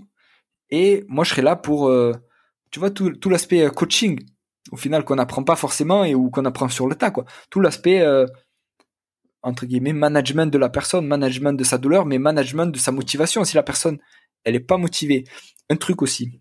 Je suis désolé, ça part dans tous les sens. ça c'est ce que j'avais remarqué. Si tu dis à tes patients sédentaires, vous avez mal au dos, euh, il faut faire euh, une heure de, des exercices qu'on a vus ensemble tous les jours. Dans la vraie vie, il y a zéro chance pour que ça marche. C'est impossible. Le mec, il est sédentaire, il passe de sédentaire à une heure de sport tous les jours, même pas, il se dit j'essaye. Si par contre, tu mets des petits, euh, tu vois, des, petits steps, tu dis ben on va commencer, on va faire deux fois dix minutes dans la semaine. Tu vois, pareil, si, on regarde de loin, les gens vont me dire, deux fois dix minutes, à quoi ça va servir? Ouais, mais deux fois dix minutes, il part de zéro. Deux fois dix minutes, c'est, il est dans la performance. C'est énorme pour lui. Mais deux fois dix minutes, s'il s'y tient, il va voir qu'il tient, entre guillemets, le, souvent, moi, par exemple, j'utilisais ça avec les ados pour rigoler. Quand on, ciblait les exercices à faire, donc on, je l'écrivais sur le tableau, je disais, il y a ça à faire, tac, tac, tac, je filmais, tac, tac, tac. Et je dis, et après, on négociait. Tu vois, c'était comme une prescription, mais on, négociait. Je disais, est-ce que tu te sens de faire euh, quatre fois 15 euh, euh, minutes dans la semaine les exercices? Ah ouais, mais non, machin, j'ai le foot, j'ai la play, j'ai le machin. Ok, quatre fois c'est trop. Est-ce que trois fois tu penses que c'est possible? Ah ouais, trois fois, ouais, trois fois, ben je vais essayer. Ok, eh ben pas de souci. Eh ben tu essayes. On, signe un contrat moral ou à l'époque c'est une époque qu'on connaît plus maintenant, mais on pouvait serrer la main. Tu vois, on serrer la main et le but, c'était que l'ado, il adhère à ce, à ce traitement, quoi. Et si tu mets la barre trop haut, eh ben, tu le perds. Parce que lui, dans sa tête, il dit putain, euh, le kiné m'a fait faire ça, tout ça, il m'a dit que je devais le faire à la maison, j'y arrive pas. Euh, tu vois, ça tourne et, il est dans un, on va dire, un cercle d'échecs.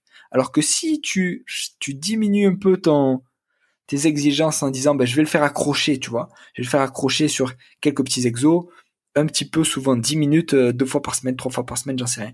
Et que il voit que ça commence à aller un peu mieux quand il fait les exercices. D'accord? Toi, dans ta tête, tu, sais bien que deux fois 10 minutes par semaine, c'est pas suffisant. Eh ben, la semaine d'après, si ça commence à aller bien, qu'il a adhéré, bam, tu passes à 3. Et puis ainsi de suite, et eh ben, la semaine prochaine, si ça va bien, tu passes à 4. Mais tu vois cet aspect de Exactement. Exactement. Progressif et et voilà, c'est déjà de la performance pour des gens qui viennent de de qui faisaient rien avant quoi. Mmh. Ouais, je te suis, euh, je te suis, et je veux revenir sur euh, parce que euh, la rééduque, tout ça, c'est c'est hyper intéressant. pour faire le pont avec ma propre pratique, tu disais tout à l'heure que la thérapie manuelle, c'était pas un truc qui te faisait grandement kiffer pendant tes études. Alors déjà, je voulais savoir pourquoi. Est-ce qu'il y avait une raison particulière? Comment ça, comment ça a évolué? Et peut-être avant ça, si tu pouvais juste m'expliquer, et là je parle pour les éditeurs, mais je parle aussi pour moi, euh, pour que ça soit clair dans ma tête, qu'est-ce que la thérapie manuelle? Parce que est-ce que c'est la façon cachée de dire de l'ostéo, mais sans dire le ostéo parce que parce qu'on est kiné et ne fait pas, ou est-ce que c'est vraiment quelque chose à part entière? Je pense alors encore une fois, je suis pas du tout un expert sur la thérapie manuelle, mais pour moi, ça s'apparente à certaines techniques ostéo. Euh, sur tout ce qui est, on va dire, mais voilà, encore une fois, je suis pas du tout un expert, mais sur tout ce qui est euh, mobilisation spécifique, sur euh, des, des, mouvements comme ça et des, euh, on va dire, des manipulations comme ça. Donc ça, l'ostéo et, la thérapie manuelle ont voilà certaines, on va dire, compétences et, et certaines manœuvres en commun. après, pour en venir au, au fait que ça m'avait pas attiré, je trouvais que euh, par rapport à l'ostéo et justement à la thérapie manuelle, euh, il y avait cet aspect euh, dépendance, tu vois, qui me qui me gênait en tant que praticien. quand t'as mal, tu vois, ce qui ce qui me dérangeait, c'était que quand le patient avait mal, il disait ah ben voilà, je vais voir un tel, bam, tu, tu vois, les, mots qu'il employait, c'était il m'a débloqué, tu vois? Et, et, je trouvais que ce, ce, mot, il me il me dérangeait entre mmh. guillemets parce que je trouvais qu'il y avait un aspect, euh, voilà, dès qu'il a mal, il sait que euh, ben, il va voir son ostéo ou son thérapeute manuel ou, ou son chiro, peu importe. Mais euh, sur quelques manœuvres, pam, pam, pam, et après, ça va mieux. Et tu vois, il y avait un aspect, dès que j'ai mal, je vais à un endroit. Dès que j'ai mal, je vais à un endroit. Oui, alors je, je comprends cette idée de on-off. Je comprends l'idée de ce que tu veux dire entre le, le on-off, le, le je, débloque le problème et je suis d'accord avec toi. Euh, J'ai quand même besoin de te poser la question de savoir si est-ce que tu es d'accord que dans certains cas ça suffit et, et, et combien en termes de pourcentage euh, le fameux euh, je débloque ça va mieux donc on off il est pour toi valable dans combien de pourcentage des cas de, de douleur Alors là, alors je suis tout à fait d'accord que ça marche. Et, et hum, c'est pour ça que moi-même, là où je bossais avant, en libéral. Je te pose des cols, je dis, euh, je. Mais c'est pour discuter. Hein, raison, t'inquiète pas, personne prendra ta parole. Euh, c'est, on n'est pas dans les études, on est dans. Ouais, et, on est là pour ça, et c'est ça qui est bien.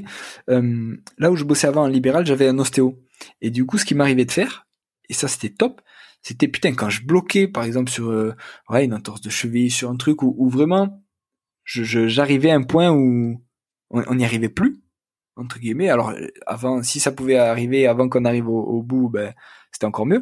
Mais par exemple, j'appelais mon collègue ostéo et s'il avait, tu vois, entre deux patients ou quoi, ben il venait, il me disait ah bah attends bouge pas, je, je check, il regardait un truc ou deux, euh, le talus, etc. Et puis et puis avec une manœuvre ou deux, ben déjà on gagnait un petit truc. Et c'est toujours pareil, tu vois, dans, dans l'état d'esprit du patient, il dit ah ouais putain bam, ça va mieux. Et du coup, moi, ça me permettait après, juste à côté, de refaire certains exos ou d'en faire plus. Et du coup, c'était gagnant pour mon patient, c'était gagnant pour, pour, on va dire, pour le patient premier et pour nous tous euh, autour. Et, et vice versa, comme mon collègue, il, il dit, ah, il y aurait peut-être ça à faire, machin, peut-être du renfort. Ah ben, attendez, bougez pas, je vais, je vais voir Julien. Et du coup, moi, j'entrais, il me faisait entrer dans son cabinet. Et du coup, on, on voyait la patiente ensemble, on en discutait, etc. Et, c'est un peu ce qui se passe là où je bosse aussi maintenant avec la tour. C'est-à-dire que quand on bug, si tu veux, vu qu'on est euh, souvent au moins deux physios à prendre en charge un patient, tu vois, par exemple, je vois le lundi et mon collègue il le voit le jeudi ou peu importe, eh ben on a chacun des compétences différentes. Tu vois, il y en a qui sont kiné-ostéo, il y en a qui ont fait des formations en thérapie manuelle, euh, on est euh, quelques-uns à être kiné prépa physique, et chacun on a nos, on va dire, nos compétences clés ou nos points forts. Et du coup, je trouve que c'est top pour un patient d'être pris en charge sur euh, tout cet aspect-là. Tu vois, tout cet aspect-là, on coche un peu un maximum de cases. Tu vois ce que je veux dire? Ouais. ouais, et, et, pour en revenir au, au pourcentage, je n'en ai aucune idée. Euh, je trouve que c'est hyper utile pour euh, débloquer euh, certaines situations compromises ou sur de, de l'aigu. Tu vois, je trouve que ça c'est, c'est top. Mais après, voilà, encore une fois, comme c'est, on va dire, un des outils dans ma caisse à outils que j'ai peu développé et que et que sûrement que je développerai, mais voilà, il va me falloir du temps et je, je suis, on va dire, sur autre chose pour l'instant. Euh, je, je, laisse faire ça à mes collègues qui savent faire avec plaisir et je les regarde faire et j'essaye d'apprendre, mais je me trouve moins, tu vois, on parlait de performance, je me trouve moins performant et moins, comment, moins bon, quoi, tout simplement. Je suis moins bon et du coup, ça me fait chier, quoi.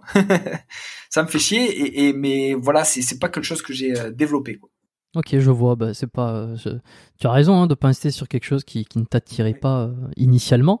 Euh, et de toute façon, t'es meilleur sur d'autres choses, dans, sur, dans, dans notre domaine. Donc, de toute façon, ça se recoupe. Euh, c'est vrai qu'il y, a- il y a quelque chose qui est un peu euh, peut-être pas assez bien compris avec l'ostéo. Euh, J'y reviendrai hein, sur des épisodes futurs, peut-être avec d'autres personnes, ou, ou j'interviendrai dans d'autres podcasts où Ouais, je ouais. parlerai de ça. Mais c'est vrai que l'idée du, c'est l'idée qu'on se fait de l'ostéopathie est souvent euh, le déblocage, le problème articulaire qu'on débloque. On, voilà, il m'a débloqué le dos, j'avais j'avais un problème, etc.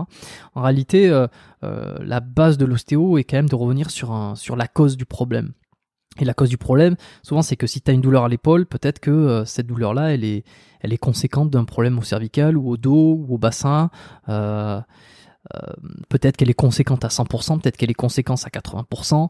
Euh, et en fait, c'est d'essayer d'aller comprendre l'origine d'une douleur pour la traiter en, sa profondeur. Je pense que la réalité de la l'ostéopathie, elle, elle est vraiment là-dedans. Après, chacun a ses approches, chacun a ses méthodes, chacun fait ses liens et ses chaînes. Et en fonction aussi de, des affinités, puis des outils qu'on utilise. Parce qu'en réalité, je te, je te cherche un peu sur ça, sur la thérapie manuelle, mais effectivement, la thérapie manuelle, il faut juste y penser comme un outil. Ce sont des techniques, des façons de faire, et euh, c'est dans quelle globalité on les reprend et dans quelle globalité on les applique surtout. Donc euh, en ostéo, c'est vraiment sur cette idée de aller chercher la l'origine euh, euh, par des chaînes euh, des chaînes de mobilité etc etc en, en kiné bon par, do- par, par do- une autre façon de faire mais euh, mais donc c'est ça. Je pense que euh, j'en rediscuterai un petit peu plus tard. Je voulais ton avis, euh, pas sur l'ostéo parce que je pense qu'on l'a, on l'a assez, on l'a, on l'a assez bien compris. euh, pas non plus, pas non plus. À un moment donné, je voulais te demander qu'est-ce qui t'a- t'avait empêché de faire une formation en ostéo parce que c'est un Ouais. truc qu'on voit beaucoup et qui a répondu hein, sur le fait que t'étais pas un, un grand amateur de, de thérapie manuelle pour l'instant. Mais par contre, ce qui m'intéresse, c'est allez, on va, on va un peu bitcher. Et je voulais prendre le contre-pied aussi. Vas-y, vas-y. Avant qu'on bitch, prends le contre-pied. Je voulais prendre le contre-pied de justement c'est les kinéostéos. En fait, je me disais, je, je calculais aussi déjà par rapport à ce que j'aimais faire, et je me disais, ben il y a tellement de kiné ostéo qu'en fait pour s'en sortir et, pour euh, se démarquer, il faut faire kiné et prépa physique pour tout l'aspect. euh, tu vois, moi j'ai l'impression d'être euh, un STAPS refoulé quoi, au final. Tu j'a- j'adore, j'adore tout ce qui est STAPS et et, Ouais, mais depuis le début, c'est ce que je me dis. et ouais, mais mais voilà. Et, et genre prof, professeur de PS. J'ai euh, mon, mon dernier frère qui essaye de faire ça. Et, et d'ailleurs, je passe un, un bonjour à mes deux frères, comme ça ils seront contents. mais euh, professeur de PS, c'est génial. Tu vois, t'es dans l'éducation, t'es avec des gamins. Alors c'est difficile et, et ça dépend du public que tu as. Mais je trouve que c'est un putain de beau métier, quoi. C'est c'est bref, c'est voilà, on divague, hein, mais mais voilà, je suis un staps. euh, J'avoue que je suis un staps refoulé. Alors, tu vois, c'est assez, assez drôle. Hein. Je vais, je vais pas développer davantage sur le métier de PS, mais euh, je renvoie tous les auditeurs à écouter l'énorme podcast que j'avais enregistré avec euh, Amandine Lécuyer. que malheureusement à l'époque je, je prononçais l'escuyer comme un bon français Comme, du comme ouais, ce que j'allais dire, comme un gars du sud-ouest. Enfin, Amandine, Amandine L maintenant, autant pour moi. Si elle, si elle m'écoute, euh, Amandine L, euh, qui était passée dans le podcast, euh, épisode. euh, épisode. je suis désolé, je sais pas les numéros. Je, je, je vais pas regarder. Où justement, elle avait, dit, elle avait raconté un peu son expérience de, du sport, le PS, quand elle était jeune. Voilà, j'y pense. C'est pas un truc dont je discute tous les jours sur le podcast. Et puis on en avait parlé. Et puis on avait parlé de son parcours qui était euh, hyper intéressant. Si elle écoute Amandine, je te passe le bonjour. Euh, J'avais adoré l'épisode qu'on a enregistré ensemble. Et je recommande tout le monde d'aller écouter. Voilà, ça c'était juste pour le PS. Maintenant, je veux qu'on bitch 30 Ouais, ouais. secondes. Non, on va pas bitcher. Je veux ton avis sur ce que fait euh, un peu, Maj- enfin, pas ton avis, mais un petit peu ce que, ce que tu penses sur Major Mouvement Ah, putain, qui ouais. est, euh, que, que j'apprécie beaucoup en tant que créateur de contenu. En tant que thérapeute, euh, il- j'ai pas un avis euh, très prédéfini. Je pense qu'il il sait ce qu'il fait. Euh, je l'ai pas rencontré personnellement, je suis pas allé dans son cabinet. Euh, mais de ce qu'il propose sur sa chaîne, en tant que conseil, pour moi, ce sont des super conseils. Il fait très bien les choses et puis il est en train de faire les. Sa personnalité est en train de de, vraiment se mêler à, à- aux conseils pro qu'il donne. Je trouve que ça fait un super mélange. Euh, on le voit de temps en temps en train de faire des vidéos un peu plus pratico-pratiques avec des patients. Est-ce que tu les regardes et euh, quel est ton avis sur lui, sa façon de faire en fait de la thérapie et de la kiné? Ah ben, alors, je, je veux pas être euh, original, mais je suis un grand fan. je suis un grand fan de ce qu'il fait. Par l'aspect positif. Tu vois, on en parlait. On va pas bitcher alors merde. on, on en parlait tout à l'heure, mais l'aspect euh, positif et dynamique. tu vois, un kiné, une des compétences d'un kiné, pour moi, c'est d'être dynamique, d'être euh, entraînant. Tu vois, c'est un peu euh, un entraîneur, tu vois, on dit un entraîneur, il doit être entraînant. Eh ben, kiné, ça doit être dynamique, ça doit être entraînant. Et, et, et, je trouve que là-dessus, il est super balèze. Parce que, et, je recommande même à mes patients d'aller regarder euh, ces vidéos. Tu vois, quand je donne le, le fascicule dont on parlait tout à l'heure de, de MyBack, là, de, de ce que mes collègues ont fait sur le pôle euh, d'eau, souvent, je conseille aussi d'aller voir certaines vidéos de Major Mouvement. Je dis voilà, vous tapez Major Mouvement, euh, euh, bureau, tu vois. J'avais une patiente, j'aurais aimé qu'elle fasse certains mouvements euh, par rapport à son bureau, tout ça, et par rapport au stress que ça lui procure. Je dis bah, peut-être essayer machin, quelques mouvements, euh, yoga au bureau, tout ça. Et, il me semble qu'il a fait un truc là-dessus, donc j'ai dit taper sur YouTube pour ne pas le citer, Major Mouvement bureau, et vous allez sûrement trouver une petite capsule. En plus, le format il est vraiment bien foutu. Donc je trouve que il donne une super image de notre profession, une image euh, jeune, dynamique et, euh, en mouvement, tu vois, major mouvement. Et, vraiment, je, suis un grand fan et je suis, euh, je suis très admiratif de ce qu'il réussit et du message positif qu'il réussit à faire passer, même par rapport, tu vois, à, tout ce qui est phénomène douloureux, tout ça. Je trouve que franchement, c'est top. C'est top et, voilà, on a discuté un, tout petit peu sur Instagram, tout ça. Et j'ai écouté pas mal de podcasts aussi de, lui où il a été euh, euh, interviewé et ça a l'air d'être euh, en plus un, sacré bon mec, quoi. Bon, Grégoire, si tu nous écoutes, t'as un, un, véritable fan de la personne de Julien Asturic. et puis, j'en profite, Grégoire, si tu nous écoutes, tu sais que j'aimerais bien t'avoir sur le podcast, sur le podcast hein, biomécanique. Ça, ça, me ferait, ça me ferait extrêmement plaisir. Mais au-delà de me faire plaisir, puisque bon, il s'agit pas de me faire plaisir, il s'agit de faire plaisir aux auditeurs et, et et ça, serait, ça serait super bien. Donc Grégoire, si tu m'écoutes, voilà, tu peux répondre, tu peux répondre à mon email. Je te recontacterai. Ah, il fait, il fait plein de trucs. Euh, tu vois, on n'a pas bitché sur toi. Et, et, en réalité, euh, ouais, je, suis peut-être pas un aussi fan euh, de, que Julien, mais, mais c'est vrai que je trouve ce qu'il fait toujours très très intéressant et j'ai pas, je sais pas, deux fois, des fois, deux petites, trois petites choses, tu vois, où on pourrait débattre, mais, mais je recommande à tout le monde d'aller suivre ce qu'il fait. Est-ce que tu penses qu'un kiné peut entraîner efficacement a le bagage euh, de compétences pour entraîner quelqu'un? Et quand je parle d'entraîner, c'est l'équivalent d'un coach, par exemple. Et la question sous-jacente, c'est est-ce que, en fait, le métier de coach, c'est pas euh, un sous, euh, un sous, une sous-catégorie de kiné au final? Putain, je vais avoir des emmerdes avec tes questions. Je sais, je, sais. Je pense que non. En vrai, je pense que un peu comme kiné ostéo, je trouve qu'il y a des, des compétences transversales et qu'on se partage. Il veut pas les emmerder. Non, hein. mais non. Il veut pas les emmerder, Julien. T'as pas envie de les avoir. Hein. T'étais à deux doigts de dire oui et puis finalement. c'est pas que j'aime tout le monde, mais par rapport au, coach, je, je, pense aussi. Alors ça va faire très euh, fleur bleue entre guillemets, mais je pense que nous les kinés et je me mets dedans, on doit prendre de tout le monde. Et je pense que l'aspect, euh, tu vois, un peu fitness, un peu euh, entraînant, un peu motivationnel, nous les kinés, on, on a à prendre des coachs après, l'aspect euh, euh, pathologie, anatomie, biomécanique, physiologie, je pense honnêtement que les kinés, on est mieux formés que les coachs. Mais l'aspect, voilà, entraînant, euh, montrer l'exemple, tout, tout ça et comment, tu vois, par exemple, l'aspect prépa physique. C'est en fait, si je peux résumer, euh, la, la, la hard skills, donc qui est la compétence technique, vous, tu penses que vous avez, vous avez un peu plus de bagages, mais pour ce qui est de la, la soft skills, donc euh, la capacité plus de, de communication, de, de, tout ce qu'il y a autour, le coach est mieux formé pour ça. Oui, et, et je pense, enfin pareil, je veux pas me faire des amis, mais je, je pense que c'est un truc qu'on ne développe pas, enfin en tout cas à mon époque, en école de kiné, c'est un truc qu'on ne développait pas assez et qui aurait dû, j'aurais aimé que ce soit développé plutôt que soit moi qui m'en rende compte. Euh, après, c'est bien aussi, hein. mais que ce soit moi qui m'en rende compte euh, plus tard et qui développe ça euh, euh, à travers d'autres formations, quoi.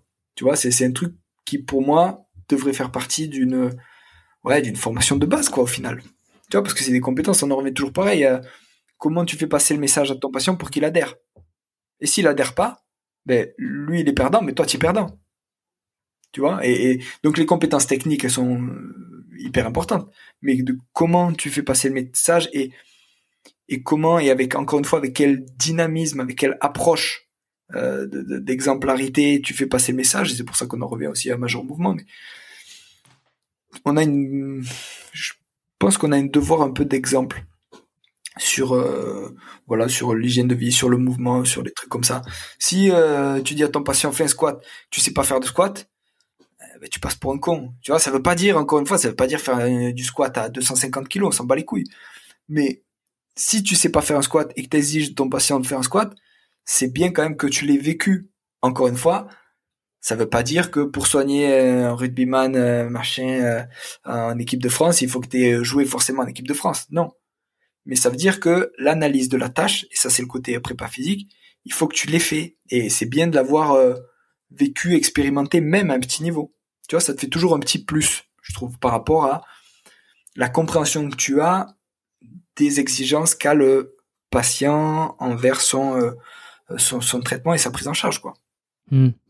Ok, je vois. Euh, J'en profite juste pour dire que euh, je viens de voir que, que Rudy m'a identifié dans une de ses stories là, il y a, quelques instants. Bah. euh, donc les grands esprits se rencontrent. Ça se trouve, il nous écoute à travers des portes et, je sais non, je dis ah bah, pas celui de bonjour. eh ben, il entendra, il écoutera, il écoutera ce podcast et puis et puis on lui passe le bonjour. Qu'est-ce que tu as appris de plus alors on a, on a, bien compris ton aspect, ton idée du entre le, ce que ce que ce que c'est faire un, un kiné, puis ce qui lui manquerait en tout cas dans dans ses études. Euh, pourquoi avoir choisi euh, de faire de la préparation physique derrière? Alors le pourquoi, à la limite, il m'intéresse un petit peu moins parce que là, depuis une heure, on a quand même développé, on voit que, que tu es un, comme tu l'as dit, un STAPS refoulé, donc euh, l'affinité, elle est claire. et c'est plutôt, qu'est-ce que tu as appris de plus en prépa physique que tu ne savais pas juste en faisant kiné et, et qui, et t'est aujourd'hui indispensable La planification, je dirais. La, la planification aussi bien de ma séance que de ma prise en charge c'est-à-dire donc euh, on va dire sur euh, du court terme, sur du moyen, sur du long terme, comment je mène à bien mes différentes séances pour arriver au but qui est, on en parlait tout à l'heure, mais 9 fois sur 10, euh, diminuer la douleur. Et ça, avant, enfin, je faisais un peu au jour le jour, quoi, tu vois, je faisais un peu du, freestyle tout le temps, et là, avec cette formation en prépa physique, et puis avec les stages que j'ai pu faire, avec les gens que j'ai pu aller voir, et tout ça, je trouve que c'est l'aspect planif, il est génial il est génial parce que encore une fois, on en parlait tout à l'heure, mais tout peut tout peut basculer. Toi, dans ta tête, euh, bah, tu as vu ce que tu as fait la séance d'avant. Euh, peut-être tu t'es marqué même, ben voilà, séance d'après, peut-être tester ça. Tu te dis, putain, tu, tu te frottes les mains, putain, le patient il va arriver et tout, ça va nickel, bam, on va pouvoir faire ça, ça, ça, ça. T'es au taquet.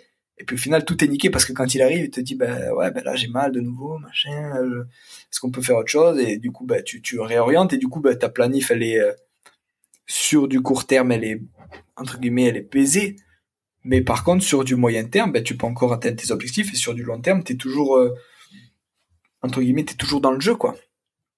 Donc, tout ce qui est l'aspect planification, euh, tout ce qui est aspect, on va dire, euh, force, tout ce qui est puissance, tout ce qui est force-vitesse, tout ça, c'est vraiment tout ce qui est l'aspect, on va dire, ouais, retour à, à, la performance pour des sportifs de bon niveau ou de très haut niveau. Tu vois, tout cet aspect-là qui est, euh, voilà, euh, tout ce qui est RFD par exemple, tu vois, Rate of Force Development, c'est un truc euh, dont on entend de plus en plus parler et que je trouve passionnant, passionnant à comprendre et passionnant à essayer de travailler aussi. Tu vois, parce que si t'es fort, si t'es très fort, mais que tu mets, je dis n'importe quoi, 40 secondes à produire ta force, bah ouais, c'est très bien, t'es fort, mais 40 secondes, euh, dans la vraie vie, 40 euh, secondes, le ballon, il est déjà passé, quoi, tu vois.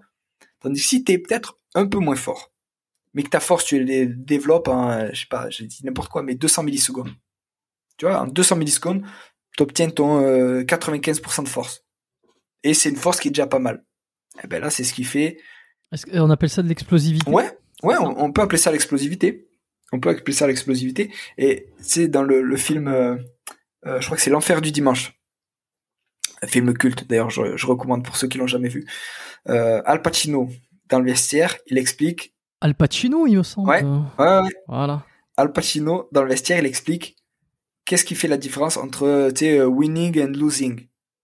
tu vois, c'est ces petits détails, ces petites secondes. Et une seconde, mais pareil, mais on parle du sport, mais dans la vraie vie, c'est ça aussi. Tu vois, bah, prends un exemple brut comme ça. J'ai un gamin, de deux ans, eh ben le nombre de fois où on passe à côté d'une catastrophe où il se fracasse le crâne, euh, tu vois, où il se prend un angle de table ou un truc à la con, ben ça arrive souvent, tu vois. Et plusieurs fois dans la journée, je me dis putain, il a de la chance et, on a de la chance, tu vois, parce que ben, son appui au dernier moment, ben hop, il a repris un appui alors qu'il allait trébucher, et puis il est passé à côté, et puis du coup tout va bien. Tu vois ce que je veux dire?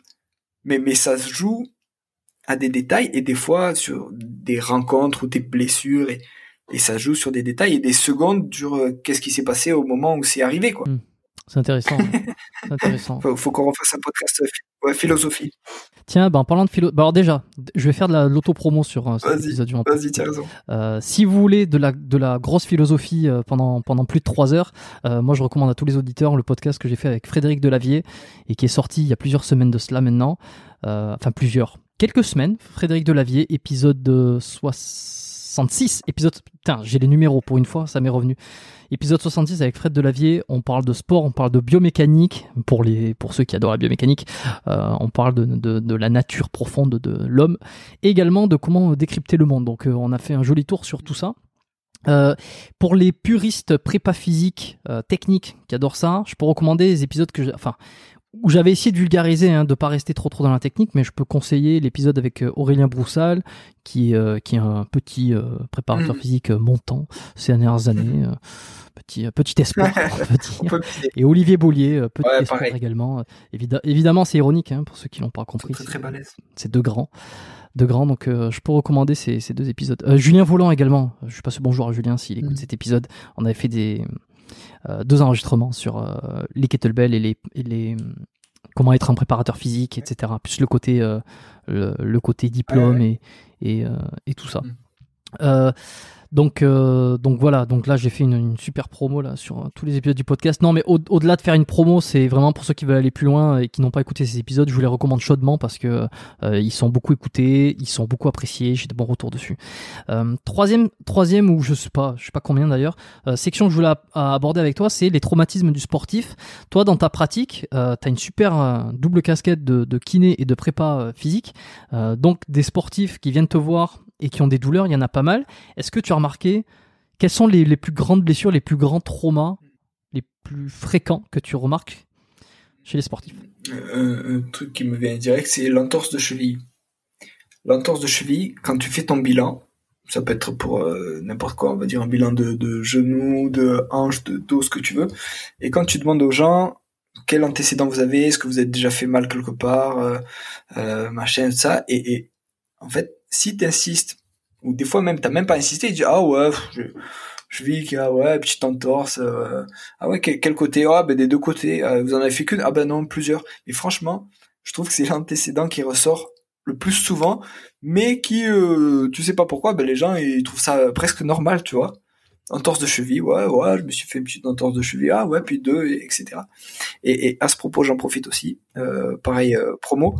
Euh, J'ai mes collègues, donc euh, mon chef de service François Fourcher et Romain Tourillon, qui sont intervenus euh, pour la société de physiothérapie de Lorraine, voilà, justement sur la cheville. Et, et là où c'était top, c'était qu'en gros, ils montraient ce qu'on pouvait faire nous à la tour Amérin avec l'isocinétique et plein d'autres choses qui sont pas forcément répandus euh, dans le monde libéral, mais ils expliquaient aussi sur ce qui peut se faire euh, euh voilà en libéral avec pas de matériel. Donc Société de physiothérapie de Lorraine, Romain Tourillon, François Fourcher sur la cheville, c'est c'est vraiment top et ça fait vraiment la revue de ce qu'on peut faire et ce qu'on peut demander pour être entre guillemets meilleur là-dessus. Après la cheville, il y a tout ce qui est ouais les lésions du LCA, tu vois, lésions du ligament croisé antérieur. Ça t'envoie beaucoup et quels que soient les sports. Euh, t'as des lésions myoaponévrotiques aussi avec les pareil les ischios. Euh, t'as tout ce qui est tendinopathie, tu vois, de pathologie de surcharge. Après moi un truc qui me passionne c'est tout ce qui est commotion. Donc euh, pareil, on parle beaucoup du rugby et euh, de la boxe, mais euh, hockey sur glace, bah, je sais qu'en plus au Canada c'est assez développé, mais hockey sur glace, t'as foot US, t'as même au foot classique, t'en as au judo. Axel Clerget, un judoka français qui en a fait une, je crois que c'est un demi-finale de championnat du monde il y a un mois, où pareil, il, tape la tête sur le tapis un peu fort et il s'est éteint. Et, du coup, c'est intéressant de voir un peu comment il s'en est sorti et, les séquelles sur les semaines qui ont suivi qu'il a eu et comment il a galéré pour pour avoir une vie normale alors qu'en théorie euh, la commotion et là il te dirait ouais c'est juste ah, ça va il a tapé la tête c'est juste une commotion non Une commotion, si ça touche ton cerveau. Tu vois, le cerveau, c'est ce qui contrôle tout. Tu vois, donc les, gens, ils parlent, ouais, ça va, c'est, non, c'est pas rien, c'est une commotion, c'est pas rien. Et, donc voilà, tout ce qui est aspect euh, commotion, c'est pas forcément le plus, euh, ce qu'on voit le plus souvent, mais je trouve que c'est, en tout cas moi, c'est ce qui m'intéresse le plus et c'est ce qui, euh, je pense, à moyen ou à long terme peut avoir le, le plus de dégâts, quoi. Et là où c'est intéressant, c'est que sur tout ce qui est euh, douleur d'origine musculo-tendineuse, la tendinopathie, tout ça, euh, je pense que c'est de ça qu'on parlait beaucoup dans le fait de se remettre dans le mouvement, dans ouais. des douleurs un petit peu chroniques euh, qui, qui s'installent de manière insidieuse, des fois un petit peu moins. Et le mouvement, enfin du repos bien localisé, pas trop longtemps, et puis beaucoup de mouvements derrière, tout ça, c'est vraiment ce qui est efficace. Par contre, sur tout ce qui est douleur d'origine traumatique, à savoir euh, ce que tu as dit, donc entorse, problème de LCA, euh, ou lorsqu'il y a eu un choc, euh, il y a un choc, donc qui, qui est à l'inverse du chronique qui est aigu. Qu'est-ce que tu recommandes le plus, toi Là, si on a un auditeur qui, qui s'est blessé récemment euh, sur un voilà sur un sur un choc, qu'est-ce que tu conseilles? Quelles sont les étapes à mettre en place pour récupérer au plus vite son niveau? Compliqué, très compliqué comme ça, mais le, le, froid, ça restait quand même pas mal. Alors ça, ça c'est de plus en plus décrié, mais voilà, ça fait quand même euh, pas mal d'années qu'on le fait. Et je pense que ça peut être euh, utilisé intelligemment sans en abuser. Euh, après, il y a le, tout ce qui est protocole Peace and Love. C'est la clinique du coureur justement au Canada qui a sorti ça, qui est assez bien fait. tout ce qui est remettre en charge progressivement et intelligemment. Pareil, ce matin, j'avais une patiente qui vient de se rompre le LCA. Elle posait pas le pied. Tu vois, alors ça date d'il y a 10 jours. Mais elle dit ah bon, je peux poser le pied, ben ouais, vous avez les béquilles, c'est c'est fait pour. Tu vois rien que le fait de remettre en charge, ben tu vas perdre moins de muscles. Vu que tu vas perdre moins de muscles, ben tu vas récupérer plus vite. Euh, vu que tu vas récupérer plus vite, ben tu tu retourneras ta vie euh, entre guillemets normale ou de sportif plus vite. Donc remettre en charge progressivement, intelligemment, euh, mettre de la glace si besoin. Pareil sur le mouvement, c'est-à-dire euh, tout ce qui est aspect, on va dire, euh, cardiovasculaire, tu vois, sur une entorse de cheville, si ça va bien, quelques jours après, si c'est pas trop douloureux, etc., faire du vélo ou tu sais faire de la de rope là, tu sais de la corde ou faire travailler un peu le cardio avec du vélo à bras ou quoi, il y a aucun souci, tu vois, ça va stimuler le système cardio-respiratoire, c'est c'est tout bénéf à prendre. Mais donc voilà, euh, je dirais glace, charge optimale si possible. Euh, garder une activité sans euh, redéclencher des douleurs. Je pense que c'est les, trucs les plus euh, faciles à mettre en place. Et après, bien sûr, consulter médecin ou médecin du sport et voilà séance de rédu, kiné, ostéo, etc. Enfin, toute la, batterie de, de, soins qui doit se faire. Mais au tout début, commencer par ça, c'est pas mal, je pense. Comment euh, l'idée est venue de te, avant, de conclure hein, sur mes petites questions de fin, euh, je voudrais discuter de ton podcast qu'on n'a pas trop mentionné, euh, sauf j'ai dit le nom au début, donc Objectif Performance. Euh, tu as lancé un podcast il y a quelques temps. Pourquoi? À qui il s'adresse? Et, qu'est-ce que tu qu'est-ce que as envie de transmettre à travers ce média? Bonne question. je l'ai sorti parce que à l'époque où j'y ai commencé à y réfléchir, donc il y a deux ans et demi maintenant, j'écoutais des podcasts podcast anglophone euh, sur tout ce qui est voilà performance, euh, euh, sport, mouvement, etc. Et je me dis putain, je, cherchais à cette époque-là quelque chose au niveau francophone et je trouvais pas ce que ce qui correspondait à mes attentes. Du coup, j'ai commencé à réfléchir à faire moi-même ce qui correspondrait à mes attentes et je me suis dit ben quelque chose que je pourrais faire, c'est-à-dire juste appeler des gens que je trouve euh, passionnant et, voilà qui transmettent un message et discuter avec eux euh, au téléphone, ben, peut-être que je pourrais faire ça, mais juste enregistrer la conversation et, le mettre voilà euh, faire un podcast et le mettre sur internet pour que les gens qui sont intéressés par cet aspect on va dire sport santé mouvement etc ben ils puissent ils puissent s'y retrouver et que ça que ça serve un peu à à développer les compétences de voilà ça peut être euh, justement on a parlé ben, des, des coachs des kinés des, des prépas physiques les euh, prépas mentaux euh. je, voulais mettre en lumière aussi parce que quand on voit les gens qui ont des médailles on voit jamais ceux qui sont derrière tu vois on voit alors de, de temps en temps t'en as un qui remercie le staff et tout machin ouais. mais je trouvais ça euh, un peu pas pas triste mais puis voilà c'est c'est aussi ce métier là c'est c'est quand on accompagne des sportifs de très haut niveau ça, fait partie du, du job.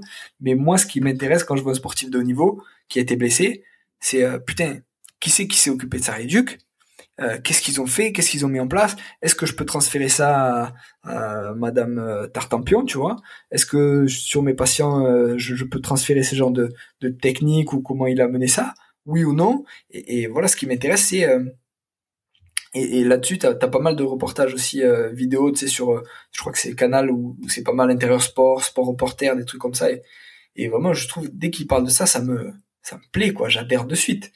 Et, et, du coup, voilà, l'idée de ce podcast, c'était mettre, euh, on va dire, c'est ce, ce, transfert de compétences de, on va dire, un, un mentor ou un, un, enseignant ou un tuteur, un professeur, vis-à-vis de moi déjà parce que moi ça m'intéresse ce qui, ce qui m'explique et ce que je peux apprendre et vis-à-vis de tous ceux qui sont passionnés par l'apprentissage et par euh, voilà tout on en revient au, STAPS au mouvement au sport et à la santé quoi Bon, ben, euh, objectif performance disponible sur toutes les plateformes aussi, sur euh, comme comme moi en fait. Hein, je le répète à chaque fois, mais je pense que les gens vont finir par le savoir. Hein. Apple Podcast, Spotify, Google Podcast, No, no, Minutes, et, qui est l'application de podcast. Qu'on recommande chaudement nos minutes parce qu'en gros plutôt que d'avoir à chercher à galérer euh, les podcasts qui vous intéressent sur euh, justement la prépa physique euh, ça peut être la nutrition le, leadership ou quoi là en gros il y a tout sur une appli. Donc tu vas sur l'appli tu trouves ce que tu aimes direct en, fonction de ce que tu recherches donc prépa physique nutrition et, leadership développement personnel. Et, et, donc ça regroupe sans que tu aies à chercher pendant deux heures ça regroupe vraiment plein de encore une fois plein de compétences et plein de, de plus-value que ça peut apporter aux gens qui sont passionnés par ça quoi. Hmm. Euh, Max, si tu nous écoutes, je l'avais reçu sur le podcast, on, a on, avait discuté de son application. Si tu nous écoutes, on te passe un petit salut et, voilà, on t'a fait un peu de, de pub aussi pour l'application No Minutes qui effectivement euh, est, euh, est, plutôt pratique pour ça et assez intéressante. Euh, T'as quel âge aujourd'hui? J'ai, Je t'ai pas demandé. Hein. Ouais, j'ai 31, je vais 32 dans un, un beau mois. Ok, eh ben on a quasiment le même âge. Tu dois être euh, de 89, si je me trompe pas. C'est la meilleure année. Bon, eh ben écoute, 89, je vais, je vais pouvoir te poser la question parce que récemment, je l'avais, je l'avais posé à Solid Mike qui était passé sur le podcast. Euh, je, parce que j'avais dit, euh, qu'est-ce que dix ans plus tôt, qu'est-ce que tu ferais? C'est, c'est vrai qu'il était encore, il était encore jeune, donc c'est des questions qui sont, qui sont plus faites pour ceux qui ont, qui ont plus d'expérience. Encore que c'était, c'était toujours intéressant d'entendre d'entendre même celui, celui de Mike qui, nous, qui me donnait sa réponse. Mais si toi, on te. Euh, si tu revenais dix ans en arrière, quel est le meilleur conseil, le meilleur conseil que tu aurais besoin d'entendre, toi? Waouh. Euh, t'inquiète pas, ça va le faire. Tu vois, je me dirais, t'inquiète même pas. Bon, après, je m'inquiétais pas, mais. T'avais peur? ben, Tu vois, l'année, l'année où je redouble la première année de médecine, et où je dis, où j'explique à mes parents, euh, bah non, je, je, me démerde comme moi j'ai envie de me démerder et, et ça va passer. Et que et, ma mère même à une époque, juste un peu avant le concours, en plus j'avais eu des soucis de santé, c'était un peu chaud quand même pour euh, pour moi à ce moment-là. Et ma mère, elle me commençait à me dire, euh, ouais mais tu sais machin, si tu y arrives pas, si tu vois, elle prévoyait un plan B pour moi. Et moi j'ai dit non non, il y a pas de plan B, il y a pas de plan B, il y a le plan A et le plan A il va se réaliser et basta tu vois il y a, à partir du moment où à, cette époque là pour moi hein, j'étais assez euh, euh, intransigeant mais à partir du moment où moi dans mon cerveau j'envisageais un plan B ben j'augmentais mes chances d'échec. Donc il n'y a qu'un plan A on se tient au plan A et t'inquiète ça va passer. Voilà je me serais dit ça. Parfait. Est-ce que tu as eu un modèle ou un mentor dans ta dans ton parcours et qu'il est encore aujourd'hui? Oh putain, j'en ai beaucoup là. euh, Luc Sénégas, un kiné à Bordeaux, qui euh, souvent quand je pose la question justement sur euh, le, podcast, je me dis moi qui je donnerais? Du coup.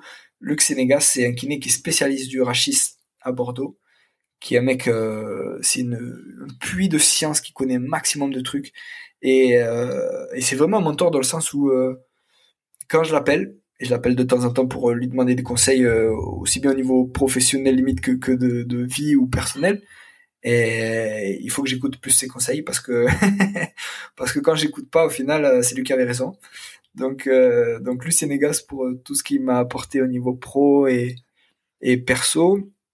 Après, j'essaie de m'inspirer aussi pas mal. Bah, ça fait un peu, voilà, je suis toujours fleur bleue machin, mais mais mon boss François Fourchy, je trouve que il est balèze. Il est vraiment très très balèze et la façon dont il arrive. Qui va écouter euh, ce podcast Ouais, c'est possible. C'est possible. On lui passe le bonjour d'ailleurs. Ben, je l'ai, euh, enregistré et je l'ai interviewé. C'est l'épisode 16, euh, donc d'objectif performance avec François Fourcher. Et la façon dont, il manage déjà notre équipe. tu vois, on est une quarantaine, une cinquantaine de physio, donc c'est énorme. Et la façon dont il arrive à nous faire évoluer tous ensemble dans un climat où où il y a de l'émulation sans qu'il y ait de concurrence entre nous, tu vois nous, on, a de l'émulation, on bosse ensemble sur des projets ensemble et on bosse en équipe. Et en plus, donc ça c'est juste son côté euh, management et en plus, euh, on va dire le, le, physio qu'il est par rapport à ce qu'il fait et, tout ça, notamment sur le pied la cheville où il est voilà au top. Euh, franchement, c'est c'est tu vois, j'y repensé tout à l'heure. Hier soir, on, on, a bossé avec des collègues. On est resté sur place pour bosser jusqu'à 22h30.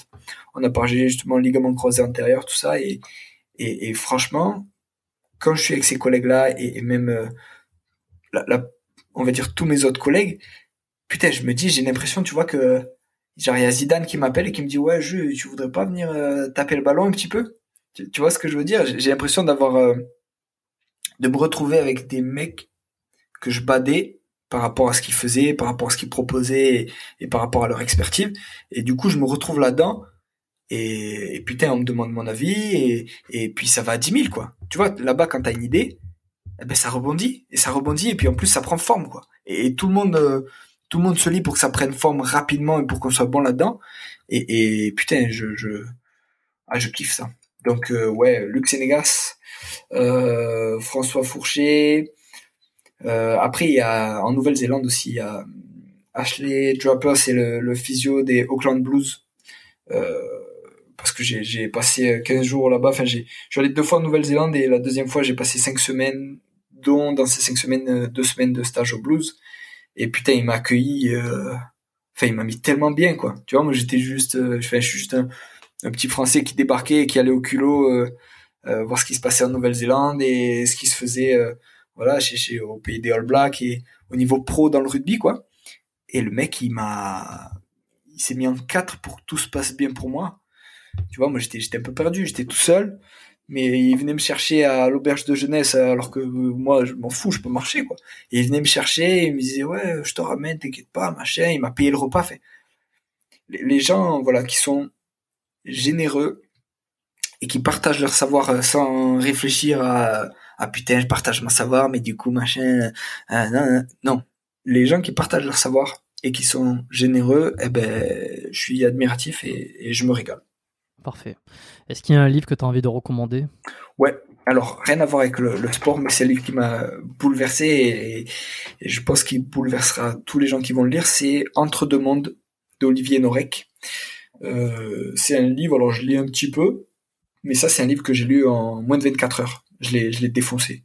Je l'ai défoncé, j'ai, plongé dedans et je l'ai pas lâché jusqu'à ce que je l'ai fini, quoi, parce que parce qu'il est, il prend trip tu vois, c'est. Je connais pas du tout. Ça ah putain, c'est. Il faut, vraiment que tu que tu le lises parce qu'il est énorme. C'est hum, ce qui se passe. Enfin, c'est censé être une fiction sur euh, la jungle de Calais. Et du coup, tu suis le destin de, de migrants qui arrivent à Calais et qui essayent d'aller en Angleterre. Et voilà ce qui se passe euh, dans la jungle de Calais. Et, et je trouve que je, pense qu'on devrait se sentir concernés un peu plus tous. pareil, ça fait très philosophe et très machin. J'aime tout le monde et bisounours mais je pense que, enfin, ça m'a mis une grosse tarte dans la gueule quand même, tu vois, de lire ça et de me dire putain, mais en fait, euh, c'est en France, tu vois, pays des droits de l'homme et machin, hein, c'est en France et nous on se retrouve comme des cons, euh, ça chez nous. Et, et, ce qui se passe, c'était, voilà, je veux pas spoiler le livre, mais c'était, c'est dramatique, c'était dramatique. Et je pense qu'on est tous au final, euh, voilà, un, migrant de quelque part. Voilà, je vais pas l'apprendre à toi, toi qui, qui est au Canada maintenant alors que tu viens du Sud-Ouest tu vois, un peu plus de accueille, accueille les gens comme toi tu aimerais être accueilli en gros, tu vois, avec euh, de la tolérance, avec du respect, avec de la bienveillance.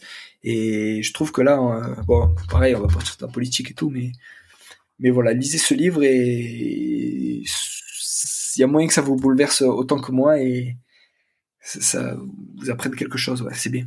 Ok, bon, je laisserai ça dans les notes. Euh, je, j'ai été regarder là pendant que Ouais. tu décrivais le livre. J'ai déjà vu la couverture euh, sur, dans les Ouais, il est ouf. Par contre, je ne connaissais pas. Donc, je l'ai noté Ouais. et, euh, et je, je me le rajouterai dans Ouais, la tu, liste. tu me diras, et vraiment, euh, fais-le passer en haut de la liste. hein. Ça, c'est un livre, euh, je te le dis, tu, tu vas plonger dedans, tu vas accrocher et ça va te. Ouais, le mot bouleversant, il est même pas. C'est bouleversant et puis en fait, tu c'est réel quoi. Tu vois, c'est pas, c'est c'est ouais, c'est de la fiction, machin. Non, c'est pas de la fiction. C'est en France, c'est dans notre pays. C'est voilà. Franchement, lisez-le et, n'hésitez pas à me faire un retour. euh, ça m'intéresse pour savoir si je suis moi le seul à avoir été bouleversé autant que ça ou si ça touche vraiment tout le monde. Excellent. Bon, bah écoute, on va pouvoir continuer. euh, continuer non, euh, s'arrêter Oh le là-dessus. lapsus. on va pouvoir continuer là-dessus. Allez, on est reparti pour une Allez. Non, là, l'épisode va se terminer. Euh, je fais des épisodes longs et là, on arrive à deux heures, donc, donc on va pouvoir conclure. Si les gens, ils ont envie de te retrouver, est-ce que tu as un Instagram? Est-ce que tu as une chaîne YouTube? Tu as le podcast? Ce que tu feras, c'est fais-moi parvenir un. Est-ce que tu as un lien, multilien, tu sais, pour qu'on puisse écouter le podcast sur les plateformes qu'on veut? Ouais. Et comme ça, je le rajouterai. Eh ben, je ferai ça. Après, je suis sur, je suis pas mal actif sur LinkedIn, donc sur euh, Julien Stouric. Euh, je suis actif aussi sur Twitter, euh, donc c'est Objectif Performance ou Julien Stouric. Sur Facebook, Objectif Performance. Et voilà, après sur toutes les plateformes, donc on a cité Apple, Google, No Minute, etc. Mais voilà, LinkedIn, je réponds facilement. Et après, sur le Facebook d'Objectif Performance, c'est top aussi et j'y suis régulièrement. Ok, bon, bah, je laisserai euh, les liens dans la description comme d'habitude. Vous n'avez plus qu'à cliquer si vous voulez euh, rejoindre euh, ce que fait Julien. Merci d'être passé sur le podcast. T'en vas pas de suite, raccroche pas. Je souhaite pas. juste terminer quand même pour dire ben, merci de d'avoir euh, d'avoir accepté l'invitation. Euh, J'invite tout le monde à aller écouter ton podcast également. Alors pas parce que uniquement euh, on va faire un épisode ensemble, mais parce que aussi ceux qui veulent aller chercher un peu plus d'informations sur tous les sujets qu'on a abordés, ils vont y retrouver tout ça parce que c'est ça sent. T'as la passion, c'est ton c'est ton truc. Donc donc j'invite tout le monde à aller écouter euh, les podcasts et puis s'ils connaissent pas, ils pourront peut-être le découvrir via euh, l'épisode qu'on a- qu'on aura fait ensemble, qu'on n'a pas encore enregistré mais qu'on va faire et, et qui sortira euh, sur Yes. Objectif Performance. Euh, voilà, merci à tous d'avoir été euh, jusque fidèles, euh, fidèles euh, au podcast, d'avoir été là après euh, quasiment deux heures d'épisode avec Julien. Si ça vous a plu, comme d'habitude, hein, la petite note. Bon, vous connaissez l'histoire. Hein. Petite note sur Apple Podcast pour soutenir euh, l'émission. Euh, partagez sur vos réseaux sociaux, partagez sur Instagram, faites euh, une capture d'écran, mettez-le en story. Identifiez-moi, ça je le dis pas tout le temps, mais identifiez-moi sur vos stories Instagram. Comme ça, je vous repartage et comme ça, les gens ils peuvent découvrir peut-être avec le, tag le podcast.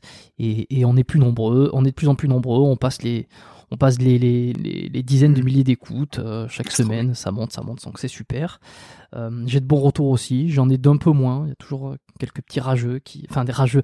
Non, en réalité, c'est pas forcément des rageux, c'est des gens qui qui ont qui ne sont pas contents de certaines choses et qui me le font dire, comme quoi. Euh, je parle pas assez de biomécanique, bon, ils, peuvent aller écouter autre chose. Euh, Comme quoi, le podcast, des fois, il est un peu brouillon. Ouais, je sais, mais euh, c'est ce qui me plaît, moi. C'est dans la conversation, c'est que ça peut partir un peu dans tous les sens.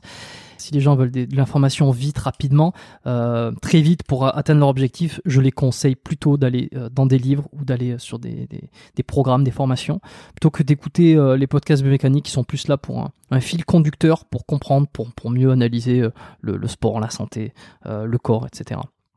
Voilà, je crois que j'ai fait, euh, j'ai cassé un peu toutes les objections que, que j'avais.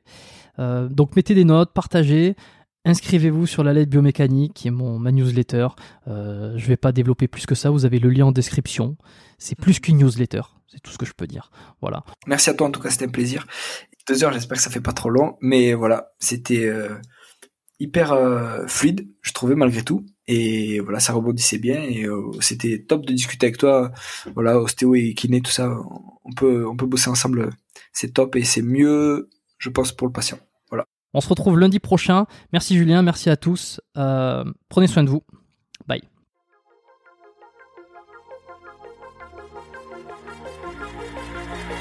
Merci d'avoir écouté cet épisode du podcast Biomécanique jusqu'au bout. Vous pouvez l'envoyer à deux de vos amis ou le partager sur vos réseaux sociaux. Merci également de lui mettre une note de 5 étoiles avec un petit commentaire sympa. C'est ce qui me permet de mieux ressortir dans les classements. Laissez-moi votre email sur biomécaniquepodcast.com lettre et je vous enverrai l'épisode de la semaine ainsi que la lettre biomécanique une fois par mois. où je vous partage mes meilleurs conseils et recommandations. Vous avez écouté le podcast Biomécanique. Je suis Jérôme Cazerolle et je vous dis à très bientôt.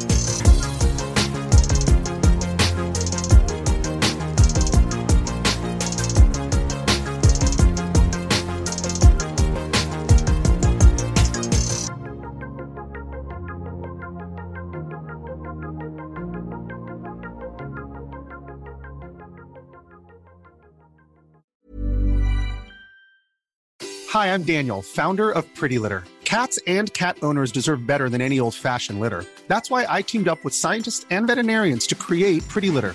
Its innovative crystal formula has superior odor control and weighs up to 80% less than clay litter.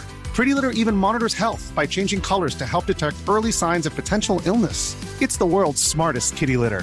Go to prettylitter.com and use code ACAST for 20% off your first order and a free cat toy. Terms and conditions apply. See site for details.